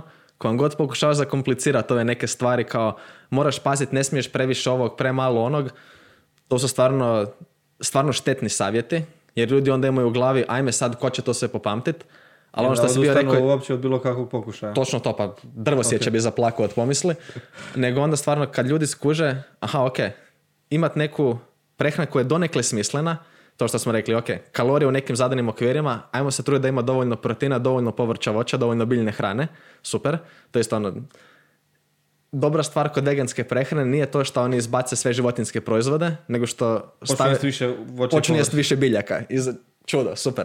Tako da, ono, jedna stvar koju definitivno možemo naučiti od vegana, koju ja sam ist- isto, ist- ajmo reći, od njih naučio, a, je taj dio, plus neka fizička aktivnost, ono, trudi se biti aktivan, barem hodaj ako ništa drugo, hodaj više, neka težinski trening, koji će god on biti oblika, dva do tri puta, jedan put tjedno već, ok, ajmo malo povećati mišićnu masu, mišićnu jakost i to je to. Dovoljna količina sna, izbjegavati nepotreban stres, to je stvarno to. Nije komplicirano, može se napraviti na beskonačno mnogo permutacija ima tog, nađi za sebe ono što ti odgovara i sam budi donekle redovit s tim.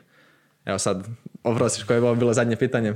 Pitanje je bilo uh, da li si imao klijenata koji su imali nekakve zdravstvene probleme, u većoj manje, evo, ciljano, uh, povišen krvni tlak, uh, kardiovaskularne druge bolesti, možda dijabetes tip 1, tip 2, ne pričam sad o rehabilitacijskim procesima, znaš, ono, prednji križni bolovi u leđima i to, znaš, to je to više manje ovaj, postoji jako puno, ali o ovim temama, na primjer, ne znam koliko trenera se susretalo s takvim e, klijentima.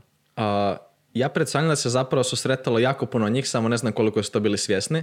Jer ja mogu reći za sebe, meni je, a ne znam da se sudim reći većina, ali barem okvirno polovica ima ili inzulinsku rezistenciju, nek su već došli do dijabetesa tipa 2, na- metformin uzimaju redovito, mislim redovito, ti ljudi koji treba, ali stvarno jako velik postotak ljudi koji su barem na metforminu i onda, ok, cilj nam je s vremenom smanjiti dozu. Imamo neke klijente koji se skinu s metformina, to je ok, parti, super, uspjeli su napraviti veliku stvar, to je, metformin je droga, ajmo reći, lijek za Pa, droga, diabetes tip mislim. 2.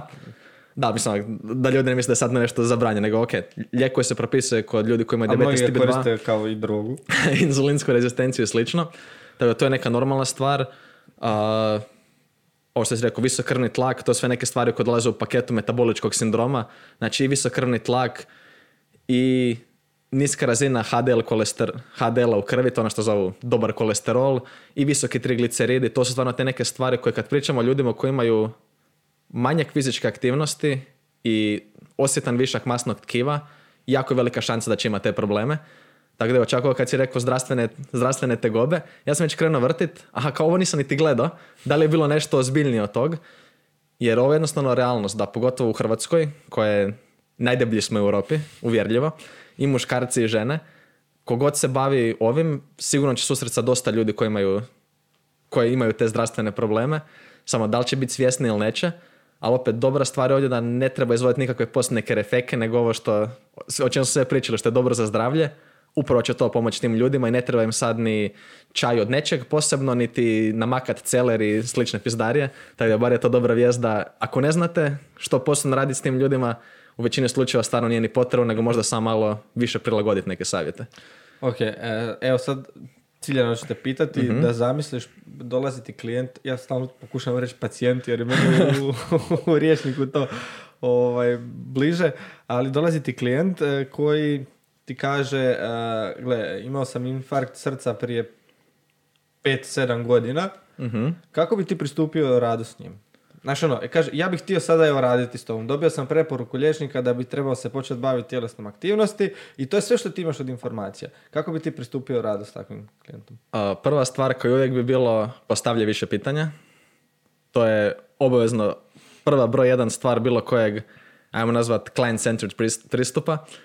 To je da, ok, možeš li mi reći malo više o tom? Evo recimo da si ti to kao, Mateo, ok, to je bilo sa infarkt, infarktom.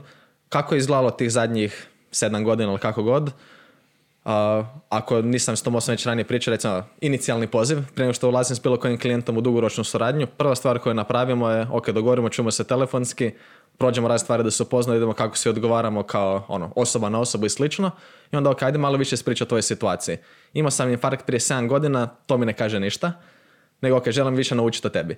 I onda, na primjer, ok, kako ti sad izgleda tvoj neki klasičan dan tjedan? Ok, fizička aktivnost, kako stojiš s tim? Visina, kilaža, dob ćeš da si neku sliku odmah stvorim u glavi, to volim vidjeti na početku. I onda nikad osoba neće biti, odnosno najmo ovako, nikad ne radimo sa, aha, čovjek koji ima infarkt ili čovjek koji ima diabetes, nego radim sa Mateom, radim sa Markom i tako dalje. Sa kompletnom osobom, baš ono, sagledat sve te aspekte i onda prva stvar je bilo, ok, reci molim te malo više o sebi pa da vidimo. I onda ako skužimo, dobro, bio je neki infarkt, jel to ima sad bilo kakvih znatnih problema? Ako ima, iako kad ne, ne znam koji bi bilo, da li bi trebalo nešto posebno raditi, nisam imao konkretno takav slučaj, ali presanjam da osoba koja je imala infarkt prije 7 godina da bi mogla više manje slično kao osoba koja ga nije imala, ali opet nije moje područje stručnosti, nego što kaže tvoj liječnik, ajmo, ajmo vidjeti. Ne pravim se da znam sve, nego objasniti osobi da sam ja dio tima koji joj želi pomoć. I onda za neke ove ostale stvari, aha, ok, koji su nam ciljevi, povećati fizičku aktivnost i smanjiti masno tkivo. Ok, super. Tu se vraćamo na ono od malo prije. Ok. Uh, da recimo sad imaš uh, čovjeka koji ima diabetes tipa 1, uh, da redovito uzima inzulin. Mhm. Kako bi pristupio u treningu s njim? Znači ti sad dođeš jedan na jedan radite u teretani. Na što bi ti obratio možda više pažnje u tom treningu? Evo, da, li bi, da li bi koncipirao drugačije trening uh, nego sa nekakvim potpuno zdravim pojedincem, mislim potpuno zdravim, jel? zdravim pojedincem koji još uvijek nema manifestiran neki problem. A, zapravo ne. Evo, meni čak se strični ima diabetes tip 1. Živimo u, u istoj kući, ono, odvojena kućanstva, ali i ista zgrada, ajmo tako nazvat. Ista kuća, tako da imam čak ono i osobno iskustva i mogu sam s nekim pričati slično. I onda ono što, čak sam bio radio sa jednim dijabetičarom prije par godina baš tip 1. I ono što jedno što smo primijetili neka razlika, aha ok, kad odra- se odradi pošten težinski trening ili općenito čime neka veća aktivnost, treba manje inzulina. I to je to. Ali zapravo sami trening nismo drugačije koncipirali, nego opet, ok, ja mogu biti stručnjak za prehranu i trening, ali ta osoba je stručnjak broj jedan na svijetu za to kako se njegovo tijelo ponaša što, što se tiče potreban z- za inzulinom nakon treninga i slično.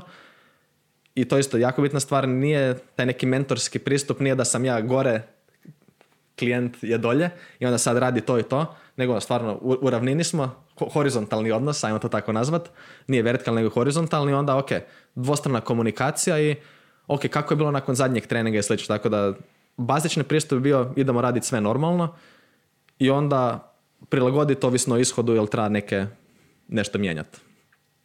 Vidio sam da si pisao, uh, to jest pričao, pardon, uh, u jednom videu da li su umjetna sladila loša. A, da. Ajde, molim te, uh, nisam ga stigao pogledat, baš sam ga razmišljao sad pogledat prije što si došao kad si rekao da, da, da si zapeo nešto u prometu, rekao idem ga na brzinu pogledat i nisam ga pogledao na kraju, ali možeš li reći o čem se tu radi u tom videu, evo, i, i koja bi poruka bila iza toga, znači, koje Da, to znači- mišljenje bilo po tome pitanju da li su umjetna sladila loša. Tako je, zapravo taj video sam bazirao na svom članku od prije par godina. To kad pokušavam, kad sam svjestan da u današnje doba, pogotovo mladi, jednostavno ne vole slova. Ja mogu napisati odličan članak od 700 riječi gdje sam obuhvatio cijelu literaturu na temu, stavio reference, ali ako ljudi to neće pročitat, njima to ne znači ništa. Pa ok, idem ja to probati približiti, pa sam počeo te neke videe za YouTube snimati. Uglavnom, poanta je više manje ono što sam rekao u članku, to da sam išao redom po nekim mitovim, mitovima umjetnim sladilima i ok, mit broj jedan kaže to i to. I ajdemo sad vidjeti što zapravo kažu istraživanja. Mit broj dva i slično. Tako da evo, da idemo sad iz glave. Da li postoje, ajmo ovako, idemo, Ajmo tako, idemo eliminirati odmah sad jednu stvar. Da li postoje neka umjetna sladila za koja znaš da imaju negativan utjecaj na čovjeka i zdravlje? I... A, apsolutno, tijekom povijesti ih je bilo više. I, Evo recimo sad koji su možda još uvijek u upotrebi više ili manje. Da li- E to, ček, dolazim na taj znači, tijekom povijesti ih je bilo više i kad se uspostavilo da postoje neki problemi, maknuto iz upotrebe i ono, pokazuje da sustav funkcionira. Stalno se radi se istraživanja, promatra se, ako je neki problem, miči. A za ovo koje imamo trenutno dostupna, u bilo kojim i ole smislenim količinama stvarno ne vidim neki problem. Pogotovo ono, kad pričam o umjetnim sladilima, to trebamo biti svjesni da je to jako, jako široka skupina spojeva, ono, zove se umjetna sladila, ali to mogu biti toliko kemijski različiti spojevi, nema veze jedno s drugim. Tako da isto ono, taman da možda postoji problem sa jednim od tih umjetnih sladila u nekim znatnim količinama, to kažem znatnim, puno veće nego što bi iko od nas koristio, većinom kad razne proizvode konzumiramo će biti različita umjetna sladila. I unutar samog proizvoda će biti neke kombinacije i aha, ok, ovdje će možda biti acesulfamat K, ovdje će biti aspartam i slično. Ali od ovih koji su trenutno dostupni stvarno na tržištu su stvarno sigurni i ljudi se ne trebaju brinuti. Znači sva ona umjetna sladila u onim tableticama koje god da kupili, aj, nećemo reći baš svi, ali recimo... Svi, e, znači stvarno, što, ok. što god mogu naći na tržištu ovdje, nema razloga za brigu u bilo kojem, kažem, iole smislenim dozama, a to iole smislene doze, ovo, pričamo, taman da piju dvije, kol, dvije litre nekog pića zaslađenog tim napitkom, tim sladilom svaki dan do kraja života, očekuje se da nema nikakvih problema, Što se tiče sladila. tako što se tiče sladila. A iskreno i općenito, možemo to malo više. Može, može. A, ok, ali znači isto kod tih sladila to kad se uopće određuje, znači prvo se uzme sad, ne znam točno koje su, koje bi, kako su ti nazive, ok, uzme se neka letalna doza koja je bila dosta da pobije 50% populacije ili nešto slično. To su neke apsurdne, apsurdne. I onda se uzme sto puta manja doza od tog i to se stavi ko neki gornji raspon i onda se još ide niže od tog za bilo što što se koristi u prehrani. Znači, doslovno neka doza koja se može očekivati da će ljudi stvarno unijet bi trebala biti 400 puta veća, 500 puta veća da bi moglo biti možda nekih problema. Tako da je stvarno sa te stvari, ne znam šta bi ljudi morali raditi da bi uzrokovali problema, ali umjetno sladila su im najmanji problem od svega. Evo možemo stvarno ići detaljno u te mitove, ali prije toga što si bio spomenuo kao za, za slađena pića, da li je tu nešto loše, stvarno ne vidim što bi bilo. Kao ono, umjetna sladila sama po sebi, zapravo neću pretpostaviti, nego ajde postaviti pitanje točno koje imaš. Ne, ne, ne, sam ti pričaj, sam ti slobodno, što si htio reći. A, e pa to, ovo kad si vi rekao, možemo o tom da zaslađena pića sama nisu neki problem, jer opet veći dio toga unutra će biti voda. I to možda neko isto bojilo, ta bojila su stvarno sigurna za upotrebu, bar, bar pretpostavljam, ne, ne znam koja je za, njiha, za njih neka, ajmo reći, smislena doza, ali opet ono, te stvari, ljudi se previše brinu oko tih nekih malih sitnica, sad traže, ne, ovo je tu čaši, ovo je tu neki napitak, to će me, ili će biti pozitivno, čarobni eliksir, ili joj ne smiješ piti to, znam koliko puta klijenti mi kažu da im ljudi sole pamet jer se prebacili s obične kole na kole zero, i onda oni sad njemu sole pamet, a oni unose u jednoj večeri, ne znam, 120 grama šećera iz kole. I onda, ok, ne treba, ne treba ti tih 500 kalorija više u životu. Tako da evo, stvarno, općenito pića zaslađena sa... Zaslađena pića, općenito umjetna sladila, jedna od stvari koja se stvarno pokazala korisna, to je da... Je, to je jedan od mitova iz članka, super. Da kao potiču želju za slatkim, ako to piješ samo će tijelo tražiti više šećera i slično, više slatkog, a zapravo neće. To se testiralo i stvarno se ispostavilo da ljudi koji nose više sladila, jednostavno zasite se slatkog okusa, što je normalno. Ako imaš, ako ti je četiri obroka u danu su slatka, teško da će ti baš, joj sad bi ja išao jest neki desert na večer, nešto slatko, vjerojatno će si možda jesti nešto slano ili bilo što drugo. Da. Tako da ono, s te strane nije utemeljeno. A ovo za ostale mitove o sladilima ne znam, jel, si, jel te zanima da idemo u to ili... Ne, ne, samo priče, koji su još bili Ok. mitovi? Mitovi, reci, za, ono, zašto, zašto Tako je, ok, možemo. imaju ili nemaju smisla? A zašto sam odlučio uopće sad snimat kao tih raznih 60, sa- nemam pojma, realno sam stotinjak članaka već napisao, ajmo reći ovih malo ozbiljnih ima 65, 6, 7, tu negdje. Zašto sam uzeo sad to? To je kontroverzna tema, jer sad opet, a, čak ne znam, jer smo mi- mi možda o tom bili pričali, ako se ne varam, profesor sa Stanforda, a, Huberman, Da, jesmo, jesmo. da, da, jesmo, ok. A, on je sad opet bio pokrenuo malo to kao problemi sa sladilima i zato sam odabrao tu temu. Pa onda jedan od tih mitova je bio da potiču inzulin, dovode do problema sa kontrolom glukoze u krvi, nekih problema sa lučenjem inzulina i slično. Dobro. To je jedna Mislim da stvari jesam ko- to čuo negdje, ali... ne Možda nisi slušao baš to predavanje, ali uglavnom, on je bio izvadio nekoliko uh, disclaimer, ja nisam poslušao sve što je bio pričao, nego vidio samo neki bio isječak i ljudi stvarno čiji rad cijenim koji su stvarno stručni u ovom području, sam vidio njihov osvrt na to. Uglavnom čovjek je bio čupo nekoliko mehanističkih studija, mehanistička studija to ono, ok, kad mi u in vitro, van organizma, imamo to, to i to i to će sad rezultirati ovim. I on je to sad uzeo, vidite, umjetna sladila su loša, pazite što radite s tim. kao ok, neka zdrava pažnja skepticizam je stvarno uvijek dobar i većina ljudi nemaju dovoljno, zato nasjedaju na razne gluposti. Ali opet ako imamo toliko istraživanja sa realnim ishodima u praksi, kao na primjer što imamo konkretno za što se tiče lučenja inzulina nakon konzumacije sladila i kontrole glukoze u krvi kad konzumiramo sladila. Evo, samo baš unutar zadnjih par tjedana sam prošao četiri pregledna rada meta-analize, svaki sa desecima studija, koji stvarno pokazuju da, jasno, testirali smo to i umjetna sladila neće izazvati lučenje inzulina, nema razloga, niti će nam poremetiti kontrolu glukoze u krvi i to je ona bitna stvar, gledati ukupnost dokaza. Ako mi samo želimo potvrditi svoju neku pristranost, onaj klasični confirmation bias, Da, mi ćemo, živjeti uspjet u tom to, mi ćemo to uspjeti pronaći. Šta god imaš ti sad u glavi i ako ti to googlaš, recimo, voda je Ne otrov... ni googlati, Google će ti sam servirati. Da, tako, je. čak i to.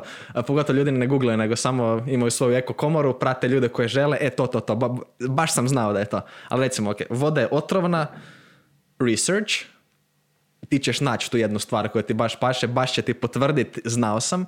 I ono što je stvarno jako korisna stvar je, to je što baš radim kad pišem te članke, ok, ja mislim da znam, za dosta tema stvarno, ok, mislim unaprijed da znam kakvo je stanje, i onda potrošim par sati, idem ja googlat suprotno, a to izgleda tako da, ok, idem googlat točno ono što mislim da je suprotno od onog što znam. Idem probat koji su najbolji dokazi koje vi imate za to.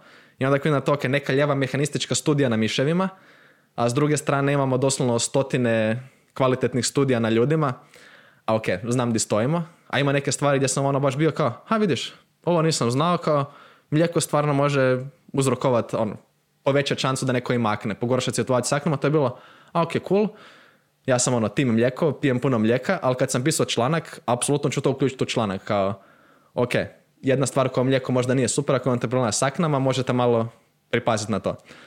Tako da evo, to je konkretno bilo za to s umjetnim sladilima, inzulin i kontrola glukoze u krvi, da stvarno nije opravdano.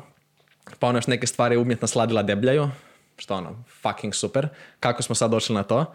Kao ok, na prvoj razini, po definiciji umjetna sladila, nenutritna sladila nema nikakvih kalorija, a već smo Da, ono, da, ali nije tu bilo, nije tu bilo osvrt kao umjetna sladila debljaju zbog samih umjetnih sladila, nego je, mislim da sam vidio tada. ne, ne, to, to, to, ali kao ono, ok, znači, Povećat će želju za slatkim, unijećeš više kalorija nego što ti je potrebno i samim time ćeš kao... Tako je, baš sam išao u tom smislu kao, ok, ajde znamo, niko normalno neće ni tvrdi da ima nula kalorija kao ne deblja zato, nego ok, remeti nešto drugo. Pa ok, ajmo vidjeti što to točno remeti. Jel remeti inzulin? Solidna hipoteza. Jesmo testirali? Jesmo. Imamo rezultate, inzulin križa inzulin. Jel remeti glukozu krvi? A nije to, ok, maknuli smo i to, imamo istraživanja. Jel ljudi imaju više želje za slatkim, veća glad? A nije ni to. To isto ono kao ima teorija, kao, upoznat sam s tim, kao kažu ok, ali ti sad uneseš nešto slatko i tijelo očekuje da će sad to biti neki šećer. Nema šećera, njemu je sad, bro, what the fuck, šta se dogodilo sad? ok, trebamo nešto, daj, daj mi brzo, ja, ja moram taj šećer dobiti. Ali testirali smo, nije to. Tako za, za dosta stvari, to je isto biti jako oprezano kad smo rekli ima sivih zona, istraživanje ne znaju sve, Da. ali, ali jako treba paziti različno između tog, ok, ovo još nije istraženo, ne znamo, i istraženo je i pokazano da hipoteza nije dobra. I razbucali smo kao ono, ok, ima dio, čekamo, vidjet ćemo, i ne, ne, ne, testirali smo već 50 puta, kao, ajmo, molim vas, ajmo zatvoriti tu knjigu. I zašto mislim da je to stvarno bitno? Kao nova istraživanja, replikacija tog, stvarno uvijek sam za to. Jako bitan dio znanosti je stvarno repliciranje rezultata, ali dok se god mi borimo i pogotovo je to štetno za opću publiku, dok se god ljudi bo- bore oko tih sladila i boje se tog nečeg, fokusiraju se na to jedno drvo, a cijela šuma uopće, uopće ne vide, a to je ono što će zapravo napraviti razliku. Ne to umjetna sladila. Hoćeš umjetna sladila, dobro, nećeš, ne moraš. Većina ljudi će stvarno olakšat neko pridržavanje niskokalorijske dijete, a da opet imaju taj slatki okus. Ali dok se god ljudi fokusiraju na to, mislim da je to najštetniji dio. Uopće neće razmišljati o ukupnom kalorijskom unosu, fizičkoj aktivnosti, o snu. To je ta neka možda glavna pouka. Reci mi, da li si ikada imao uh, probleme kod klijenata da su imali pretreniranost? Znači da su bili pretrenirani. A, klasična pretreniranost definitivno ne, jer iskreno čak mislim baš da doći do pretreniranosti kad se priča o nekom težinskom treningu je gotovo nemoguće. Za neki, ajmo reći, kardio trening, kao ako radiš sa sportašima gdje ima puno kondicijskog treninga i slično, tu je možda veća šansa. ali kod samog težinskog treninga jako teško, baš kao pravo pretrenenost, može doći do faze presezanja, to ono, nije ista stvar, pretrenenost je pun- puno gadnije, ali opet, je li pitanje bilo sa klijentima? Da, da. A, da, iskreno mislim Što da... su ti klijenti rekli? Da li su oni ikad posumnjali da su možda pretrenirani? Možda oni nisu to stavili kao termin e, pretrenirani, ali ono, da su pomislili da im je možda previše, jel? A, da, bilo je takvih situacija i to je baš ono, većina ljudi s kojima radim jednostavno ne treniraju dovoljno da bi uopće mogli doći do, do neke te razine, ali kad sam radio s nekim malo, ajmo reći, srednjim prema naprednim već vježbačima, ok, to je apsolutno moguće i ako neko trenira 10 sati tjedno, ozbiljan težinski trening, ok, tu i tamo možda neki deload dobaciti ne bi bilo loše, ali za većinu ljudi, a ovako već kad pričamo o tom, ono kako većina ljudi se programira, kako god njima trening izgledao, svaka četiri tjedna neki deload, kao period lakšeg treninga, to apsolutno mislim da nema, nema potrebe, jer većinom su stvarno ljudi, čak bi možda rekao podtrenirani, čisto u smislu ono, ganjanja nekog kvalitetnog napretka.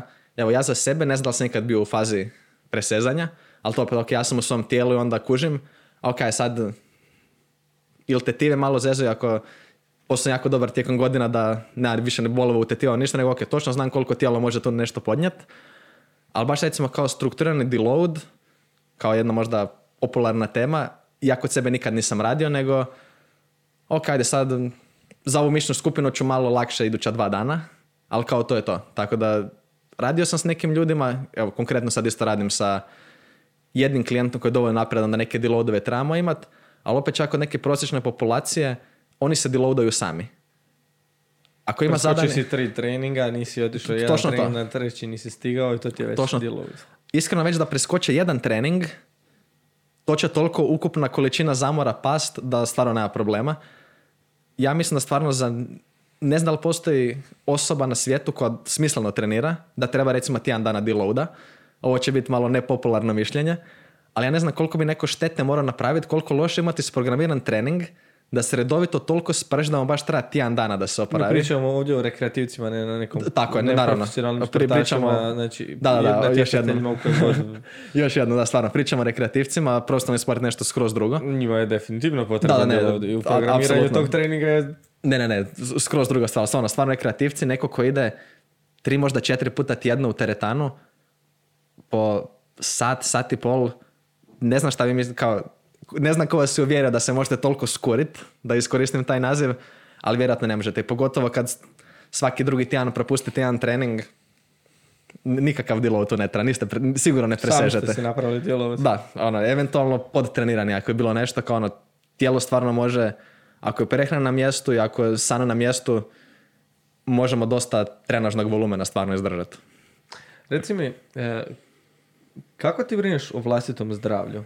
Znaš, da, da li ima nešto što ti radiš da možeš reći, gle, s ovim brinem o vlastitom zdravlju, a da nije trening i prehrana? Da li postoji nešto o čem bi ti možda razmišljao po tom pitanju? A, naravno, Recimo, evo tu dolazi u priču suplementi. Da li uzimaš nešto od suplemenata? a, ok, prije nego što idem na suplemente, jedna stvar koja je apsolutno kod mene da uopće ne pregovaram sam sa sobom, to je dovoljna količina sna. Kao prosjek ispod 8 sati dnevno ne dopuštam si. Naravno, bit će neka noć, ok, bio sam sad na 7, nisam baš sretan, ali recimo prosjek ispod 8 sati ne dam da ide. To je investicija možda jedna od najboljih koja radim definitivno za zdravlje. Prehrana, trening, uvijek će mi tu biti prva stvar zdravlje. Kao nikad neću raditi nešto da nikad neću staviti jedan cilj iznad zdravlja, pa da zdravlje ode u, u drugi neki plan, nego ok, prvo nek bude zadovoljeno zdravlje, a onda ćemo se mi vidjeti, ok, hoću malo više mišne mase manje, to je sve sporedno. Zdravlje broja isto stvar kod prehrane. Ne budem nikad žrtvovo, čak ovo isto, unosim trenutno 3,5 do 4 tisuće kalorija.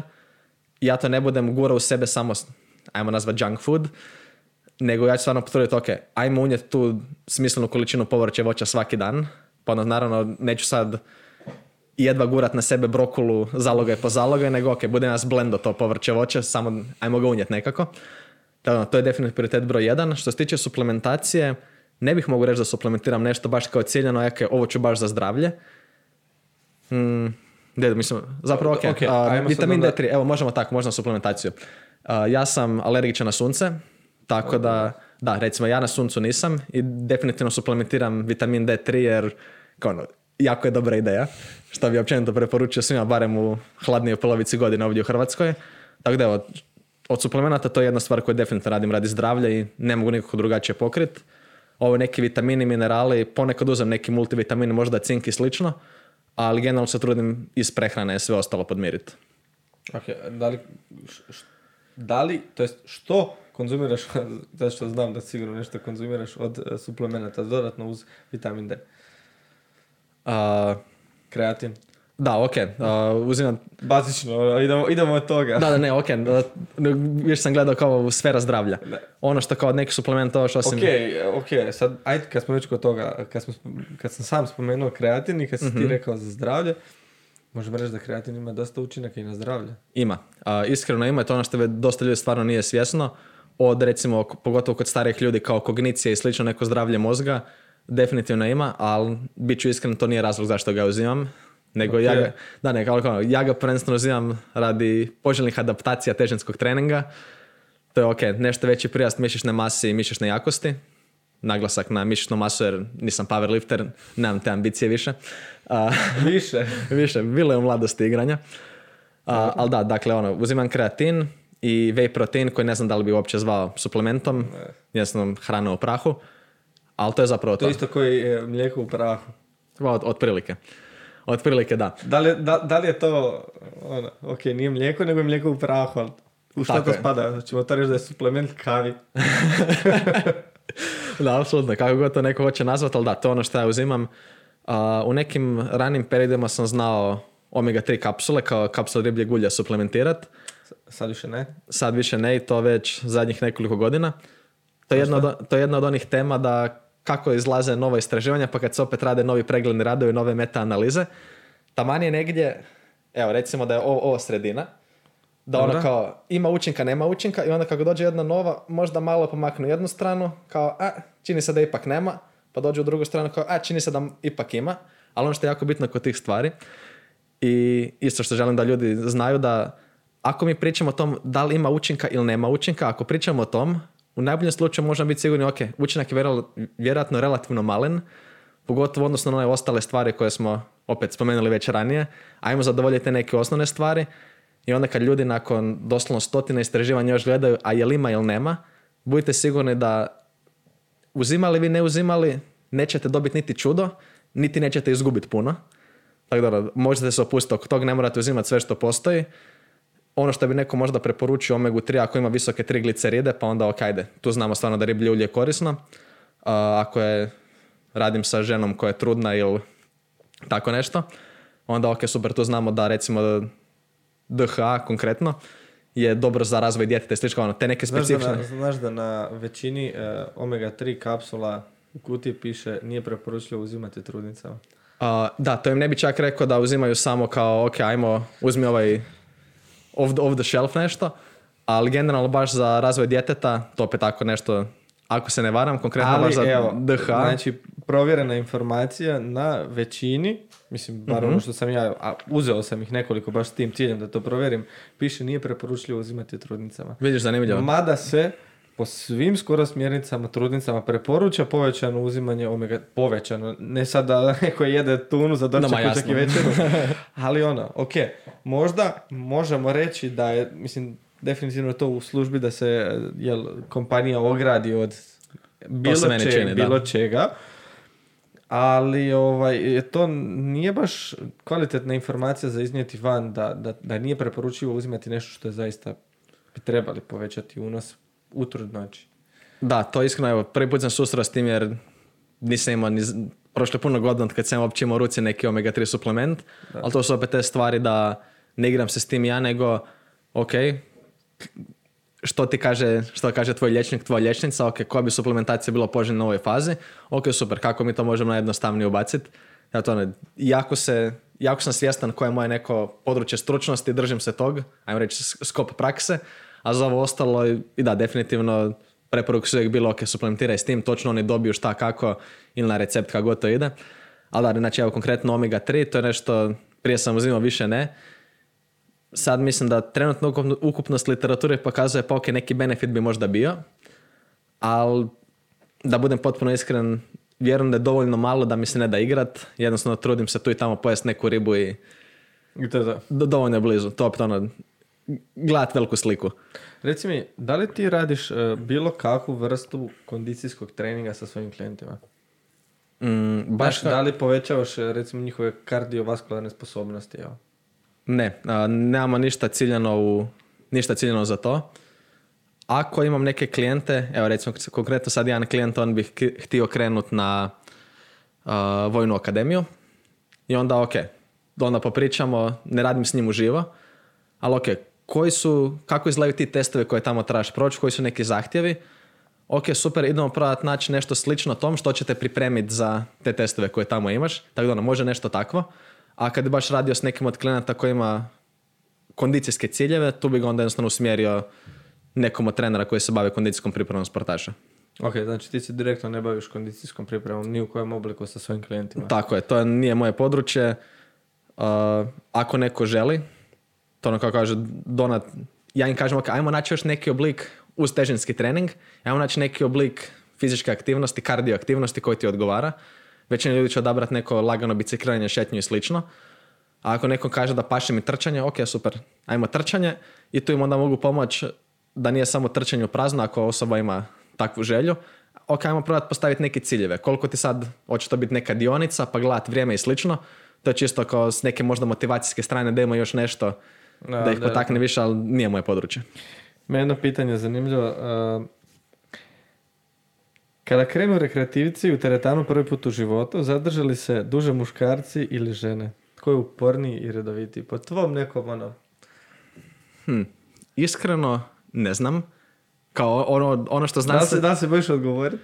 Ne, ne, ono što znanstvenik u meni kaže, nemam dovoljno podataka.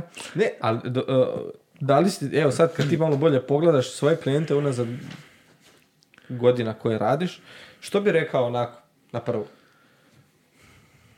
Ja, to opet mi je sad teško reći. Ako gledam svoje klijente, Znači, nemoj gledati sad znanstvenika u sebi koji će tražiti da li je 49 ili 51%, nego ono, znaš. Ne, ne, kao ne, ne znam ni okvirno šta je bilo, jer kažem, ono, ako gledam svoje klijente, to je isto dosta škakljivo, jer s većinom ljudi s kojima radim, meni je cilj da tijekom neke suradnje, da ja njih educiram, osposobim za samostalan nastavak do kraja života, da se hrane i kreću u svrhu zdravlja i svojih ostalih ciljeva. E, nemam neki veliki follow-up s njima, kao dosta često mi se javljaju, on nakon mjeseci, pola godine, godinu dana, sa nekim svojim rezultatima i to mi je uvijek predivna stvar, da neko s kim sam bio radio i nismo se čuli onda šest mjeseci i onda neko kao javi, e Donat, super, danas sam po prvi put uspjela to i to, prvi put sam napravila pet zgibova, javi se klijentica na random, to je meni kao, wow, super. Ili koji god bila stvar kad mi se jave, ono, stvarno mi je uvijek jako drago, ali evo, najiskrenije stvarno ne znam i teško mi je, teško mi je Ok, odgovoriti. ostavit, ostavit ćemo onda za jedan video nakon e, godinu dana, Donat će sada razmišljati o tome tko bi možda mogao biti uporni, Donat će Ma- stavljati crtice e, za muškarce i za žene, ili žene muškarce, da, da budemo korektni. Da, evo čak, evo, stvarno ne znam. Sad pokušavam razmišljati po teretani gdje treniram. Od ovih nekih redovitih lica, ono koje stvarno stalni članovi već godinama,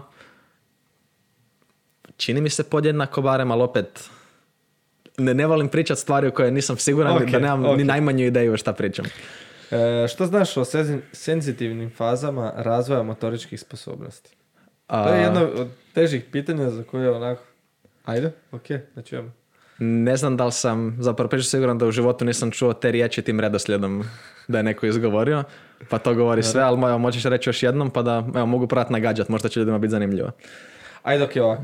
E, o- ono što je bilo pitanje usmjereno je na razvojne faze djeteta, odnosno čovjeka i e, količina i oblik tjelesnih aktivnosti koje je namijenjen njima. Znači, e, dijete u određenoj dobi, recimo, dijete predškolske dobi zahtjeva jednu vrstu tjelesne aktivnosti, Mhm. e, dijete školske dobi zahtjeva drugu vrstu i treba biti usmjereni, recimo, usmjerena ta tjelesna aktivnost na neke druge stvari. Ti pretpostavljam da nisi radio ni sa djecom, možda sa adolescentima, ajde još pretpostavit da možda i... Čak i ne. Iskreno Čak radim ok. praktički sa ljudi 20, Najmlađi klijent- 20 plus. 20 plus. E, tu je već razvojna faza gotovo pa pri Tako je. tako da... I to kažem 20 plus, ali sad kad gledam mislim, meni većina klijenata vjerojatno 30 plus, trenutno mi je najmlađa osoba 25. Ali evo, ja bih izvukao još jedno dodatno pitanje na koje bi možda mogao dati smislen odgovor. A, a to je koliko rano je pre rano da bi dijete krenulo u teretanu? A, nije moje po- uže područje stručnosti, Ali, ali, ali evo, što bi ti rekao ja ovako, bih na rekao ne postoji prerano, kao Dobro. za bilo koji oblik težinskog treninga. Jednostavno ne vidim koja bi bila obrazloženje, kao koji bi bio razlog da se ne krene. Ono što smo svi bili čuli je ne, stat ćeš rasti slično. A to znamo, evo isto po tvom smijehu, to stvarno literatura je stvarno jasna i iskustvo u praksi je stvarno jasno da kao ljudi neće prestati neće prestat rast. Mislim da te neke stvarno stvari, bilo koji oblik težinskog treninga, razvijanje snage, jakosti, mislim da bi stvarno bilo dobro za kažemo, vjerojatno ne za dijete od godinu dana, kao taj dio ne znam ništa, ali ono, od početka bavljanja nekim sportovima, neki oblik težinskog treninga bi definitivno bio koristan. To ne znači da ćemo sad dijete nužno postati teretanu, s tim da opet nema tu ništa loše dok god to dijete i ole smislene stvari radi, ne sad da krene mahat okolo i da mu ispadne uteg na nogu, ali evo stvarno sa Mislim da svojim je- znanjem mislim da, nema. Mislim da bi to bio možda jedan od ograničavajućih čimbenika kada bi dijete trebalo, koliko rano bi recimo trebalo ići u teretanu, a to je e, još uvijek možda nije naučilo vladati svojim tijelom na način na koji mi smatramo da bi bio adekvatan za ponašanje u teretani i za vježbe koje se rade isključivo u teretani. Znači, mislim da dijete sa nekakvih deseta godina nema što raditi sa, u teretani sa sajlama za razvlačenje, ne znam, e, kosim benčom, ravnim benčom. Znači, postoje druge vježbe koje dijete može raditi, koje simuliraju te pokrete i takav utjecaj imaju na tijelo kao što će imati bench, recimo, on će možda raditi sklekove. Apsolutno. Znači, ono je motorički sposobnije za to. Ali mislim da je neko, e, osoba koja je postavljala to pitanje očekivala da ćeš pričati o tome, znaš, o razvojnim fazama djeteta u jednoj do- e, jednom periodu e, svoje razvojne faze je namijenjeno za recimo fleksibilnost, drugu je koordinaciju, pa onda snagu, izdržljivost, znaš, u određenim periodima razvoja je dijete možda pogodnije za razvoj tih, ali to ne isključuje razvoj ostalih samo zato što je pogodnije za razvoj ovih. Da, ovo sad što si rekao me baca na to da to negdje tijekom svojih raznih edukacija, či- čitanja sam naučio da različite, ajmo reći, možda komponente ili kako ćemo reći, fleksibilnost, možda koordinacija i slično, se maksimalno razvijaju u raznim dobnim rasponima, Tako. ajmo nazvat tako. Tako da, ok, definitivno tu ima nešto, ali ne vidim da bi to bio neki razlog, kao što si sam rekao, da se uz to još ne radi nešto i na razvijanju snage i jakosti. Ovo što kažeš sklekovi ili recimo da dijete radi kosi bench, ja iskreno mislim i to spreman sam biti u krivo, a to je da nema ništa loše, taman da bi dijete išlo ra- radit bench ili Nema. šta, šta god. Naprotiv, ali mislim da će biti jednostavniji i sa puno više efekta da dijete radi možda sklek, jer dok ti naučiš u toj fazi, teže ćeš naučiti dijete u toj fazi e, raditi kosi bench nego sklek. Evo ja bi to, ja bi to iz- rekao kao nekakav potencijalni izgovor zašto možda e, bi bilo u redu pričekat, mada nema razloga zašto bi se moralo. Znači Da. možda bi bilo pogodnije, ali ne mora se. Pa ja evo iskreno ja čak kad sad razmišljam, meni se da je možda bilo lakše naučiti dijete da radi kosi bench nego sklek, ali opet jedno i drugo, Ok. ne mislim da je tu ima, da je jedno i drugo pretjerano teško i ona stvar koja je isto jako bitna, nije kao da jedno, ili- jedno ili drugo može raditi toliko sad krivo da bi bio neki problem. Toga, toga se možda ljudi boje jednostavno kada razmišljaju o tome i kad Da, ali ono stvarno, tijelo je jako adaptabilno, ne treba tražiti neko ono savršeno pravilna forma, jedna jedina, to mora izgledati kao mom udžbeniku iz 71. ili ne valja, nego ono stvarno, dok god dijete radi nešto, mislim da će biti korisno, naravno dok se, dok nisu pizdarije da se ne ozljeđuje, ali da, mislim da se zapravo slažemo jako puno na ovu temu i definitivno bi prepustio nekom ko je stručniji u tom nego ja. E, što misliš o Greg Dušetovom pristupu main gaininga, benefit u odnosu na klasični lean bulk? Ja sam iskreno išao googlati i pokušavao sam shvatiti A, znam, poantu, znam ali se- da ti znaš, pa Da, da. onda A, možeš, iskreno, možeš, li, možeš li više reći evo, o Greg Dušetovom pristupu main gaininga? Da, iskreno, Znači, tog čovjeka ne to pratim kao, znam tko je. Nikad nisam pratio, jednostavno ne mogu pratiti svako ko postoji, pa Naravno. ne mogu ni za kvalitet njegovih informacija reći je li dobro ili nije, jednostavno nemam te podatke. A, uglavnom, taj main gaining ili gaintaining, jedno i drugo, sad ću objasniti što je. Uglavnom, kombinacija riječi maintenance kao održavanje i gaining, dobivanje mišićne mase u tom smislu. Ono što se ovdje kao želi reći je da biti sa kalorijama dosta blizu razine održavanja, znači ovo pričamo povećanju mišićne mase da je to nekom cilj, a sa što manjim dobitkom masnog tkiva. Tako da biti sa kalorijama negdje blizu razine održavanja, možda neki skroz mali, mali kalorijski suficit i onda probati stvarno dobiti mišićnu masu, a da ne dobivamo masno tkivo. Za neke početnike, možda srednje iskusne ljude, znamo da se stvarno može i tjelesna rekompozicija raditi, da stvarno osoba može istovremeno i dobivati mišićnu masu i gubiti masno tkivo. Na najjednostavniji mogući način dok je god stimulus za mišićni rast dovoljno velik, mišići će rast, a s druge strane, dok god onda ne ostaje dovoljno energije da masno tkivo ostane na razine na koje je sad, tijelo će iz njega izvlačiti energiju. I to je to. Ono, možemo zamisliti imamo dva bankovna računa. Jedan je masno tkivo, drugi je mišićno tkivo. I evo recimo ti sad želiš povući sa ovog računa masno tkivo, ti želiš povući tisuću kuna ili tisuću kalorija. Super, ti to sad uzmeš, sad Mateo ti imaš tih tisuću kalorija i onda odlučiš recimo položiti na ovaj drugi račun gdje je mišićno tkivo, odlučiš položiti 500 tih kuna, kalorija, čega god. Ovih 500 se ne potroši jer je to u deficitu si. To je šta, ono, možemo istovremeno, kao odvojena Dobro. su skladišta masno i mišićno tkivo i onda neko ko je manje iskusan u treningu definitivno može raditi neku tjelesnu kompoziciju, ali onda kako postajemo napredni vježbači, onda konkretno taj pristup da probati minimizirati kad smo u nekom periodu mišićnog rasta i ako je, nam je glavni fokus na to da mi minimiziramo koliko ćemo dobiti masti, možemo praktički garantirati da nećemo maksimizirati mišićnu masu koju ćemo dobiti. I to čak pogotovo kad pričamo o stvarno naprednim vježbačima, većinom će završiti tako da ostajemo na istom. To je da ljudi koji su već stvarno u poštenom treningu duže vrijeme, ako nemamo neki osjetan kalorijski suficit, i to sad ne kažem 1000 kalorija dnevno, ni 500 kalorija dnevno, ali ako to nije barem nekih par sto kalorija dnevno, da smo stvarno u suficitu, da mi ne vidimo da ta vaga raste, prosjek vage iz tjedna u tjedan, barem iz mjeseca u mjesec, većinom ćemo stajati na istom mjestu gdje smo sad i samo će rast frustracije, tako da nije nešto što bih iskreno preporučio za ozbiljnije vježbače, naprednije, nego ok, mišićni rast je stvarno jako, jako težak, zahtjevan, zahtjeva puno treninga, dosta hrane i onda kad, smo, kad nam je to fokus, kad smo u toj fazi, idemo se stvarno fokusirati, ok, ajmo mi povećati tu mišićnu masu, nešto ma- i trebamo biti ok s tim da će nešto masnog tkiva doći. Jer onda znamo da, pogotovo ako smo već više puta se igrali, išli gore dolje s kilama, teško je dobiti tu mišićnu masu. Uh, jedna jako dobra analogija, to sam prvi put vidio od Steve Holla, Revive Stronger stranica. Uh, stvarno, ja jako dobro znam njima, pogotovo u praksi. A to je da dobivanje mišićne mase kao da vozimo bicikl uz brdo, kao stvarno je teško i ajmo si ne nepotrebno otežavati još taj proces sa nekim main gainanjem, da jedva imamo dovoljno hrane za održavanje, a zato što znamo da je gubitak masnog tkiva, pogotovo ljude koji su stvarno utrenirani i taj stil života im je poznat, je kao da vozimo bicikl niz brdo. Kao jednostavno, ok, trening ostane otprilike kakav je, čak može biti lakši i samo treba jest manje. Kažemo opet samo.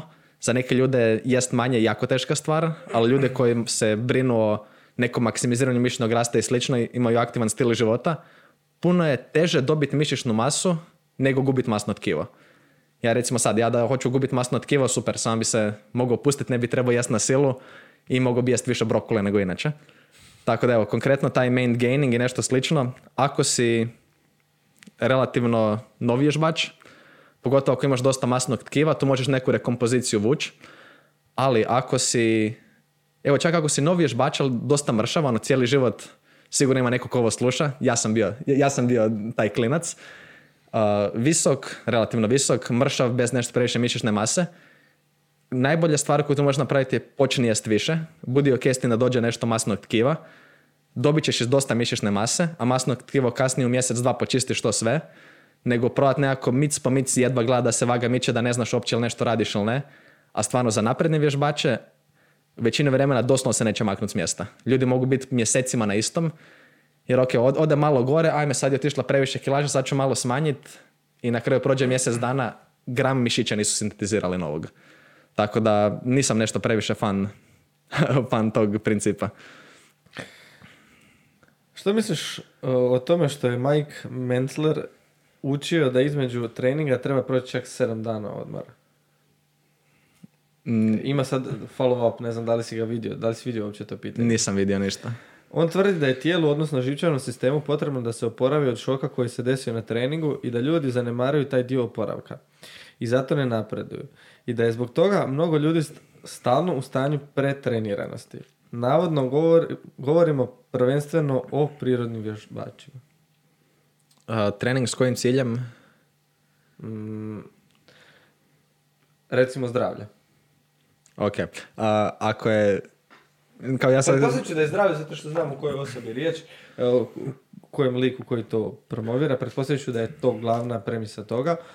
Ali evo, Da, evo što, iskreno što se tiče zdravlja, kakav odmah, mislim, ovo mi je sad teška situacija koja je meni sad bilo puno draže da je on ovdje tu s nama, pa da ne ispadne da idemo mi sad njega bešati njegovu ideju, nego, e Mike, so, what say you? I onda ajde malo da nam objasni tu ideju, kao ok, šta si ti htio reći s tim?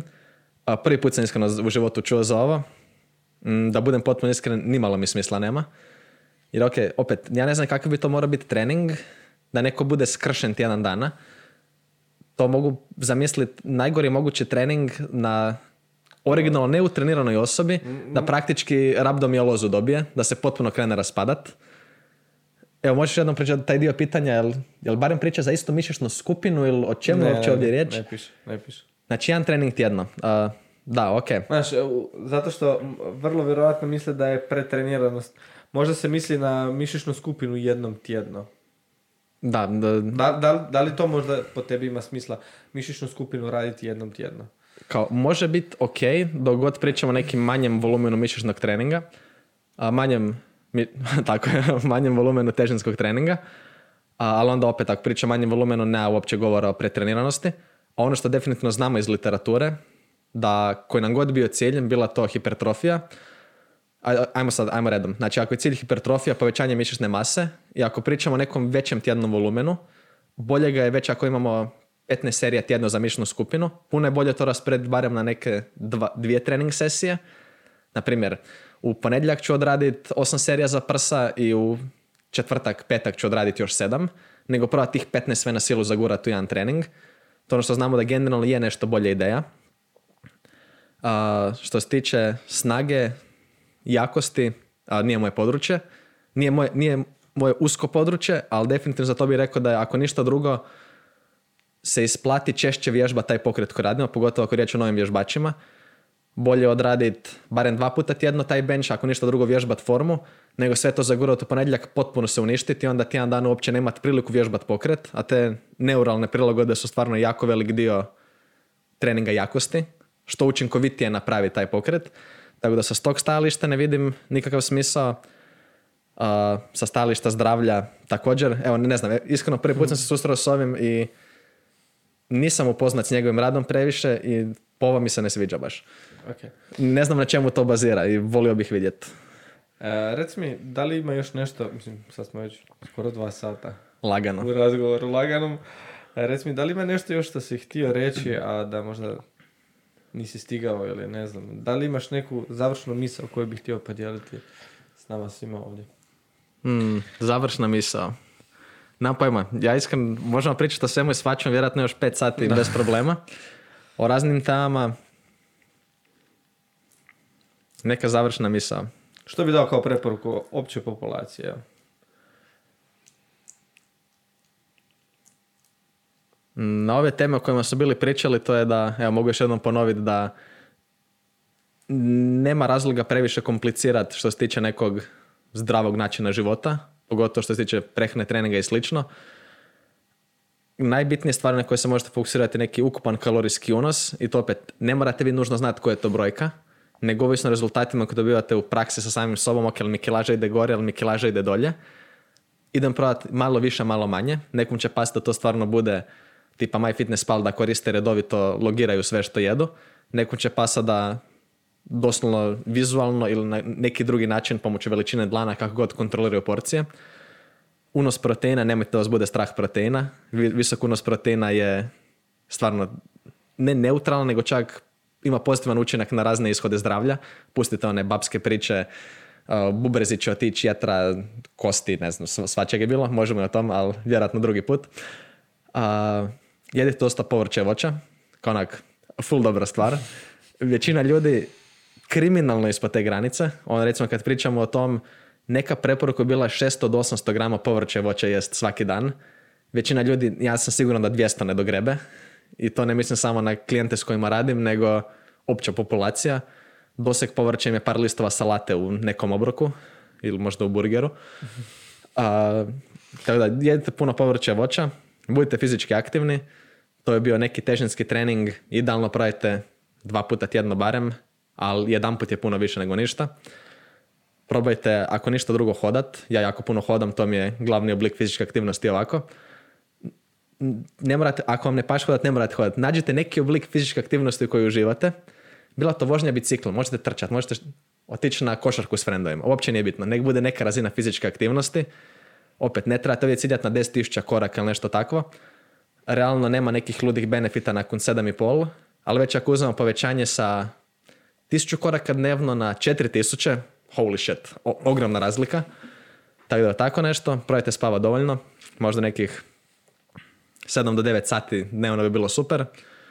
Izbjegavati nepotreban stres, ali to, da ok, u to neću ulaziti dalje jer možemo otvoriti novi podcast. Tako da, ne znam, da, to bi recimo bila neka možda preporuka sumirati ovo. E, hvala ti na ovom razgovoru. E, htio bih samo napomenuti svima koji su došli do ovog dijela razgovora da pitanja budućim gostima mogu postaviti u grupi na Facebooku. E, link se nalazi dolje u opisu gdje god da slušate, gledate. Htio bih se zahvaliti našem sponzoru Lazarus Coffee. Isto tako, donate gdje te mogu ljudi pronaći. A, možete me pronaći na Facebooku Dona Trupčić, na Instagramu ed Dona Trupcic.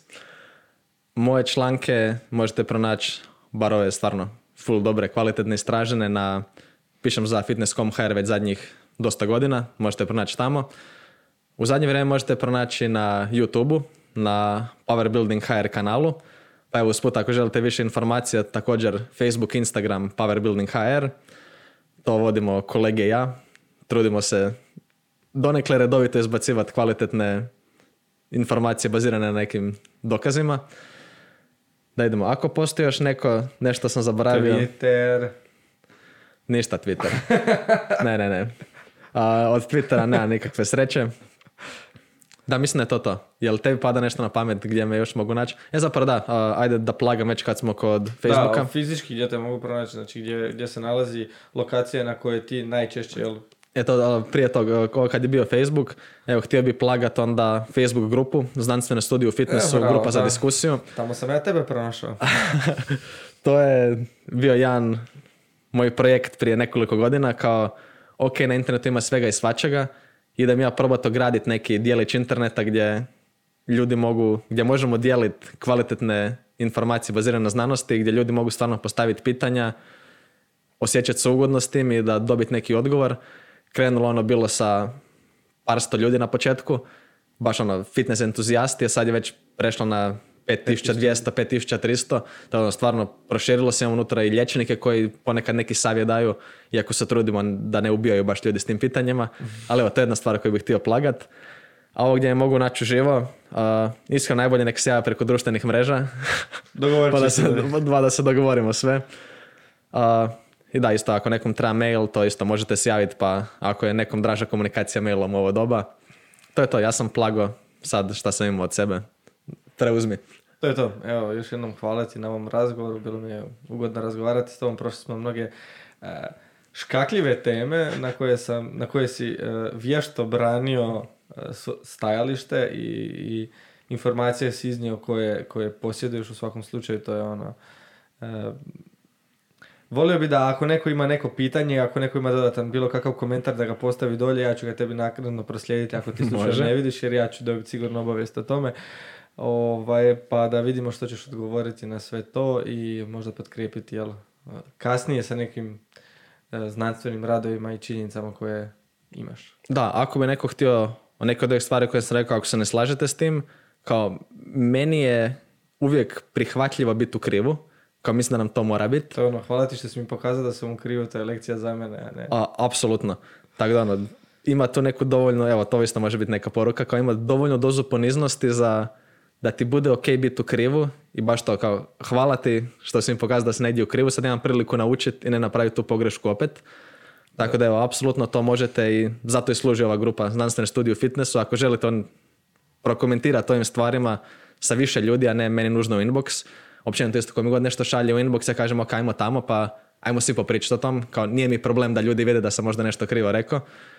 Pa evo, to je isto jedna lekcija koju sam, ko kad gledam sad drugi ljudi koji su bili, ajmo reći da tek počinju, gdje sam ja bio prije 5-6 godina, pa onda reći nešto krivo, pa trudiš se, grebeš, malo gledaš, kreneš iz nekog čoška, ja sam krenuo iz tog LCKF keto, pa nekako probao do, do grepst, pa onda kad vidim da neko kreće isto možda iz kuta veganstva i slično, pa onda sam nastavio učiti dalje, budi otvoren novim informacijama, stvarno nek ti bude ok da si u krivu, nek ti bude ok da stvari u početku radiš loše, ali ne da to kao bude izlika, nego budi spreman naučiti. Evo, možda taj dio. Tako da evo, ako sam bio u krivu, molim vas recite mi idemo naučiti svi zajedno nešto. Dobra poruka za kraj, hvala ti još jednom. Hvala tebi, bilo mi je drago.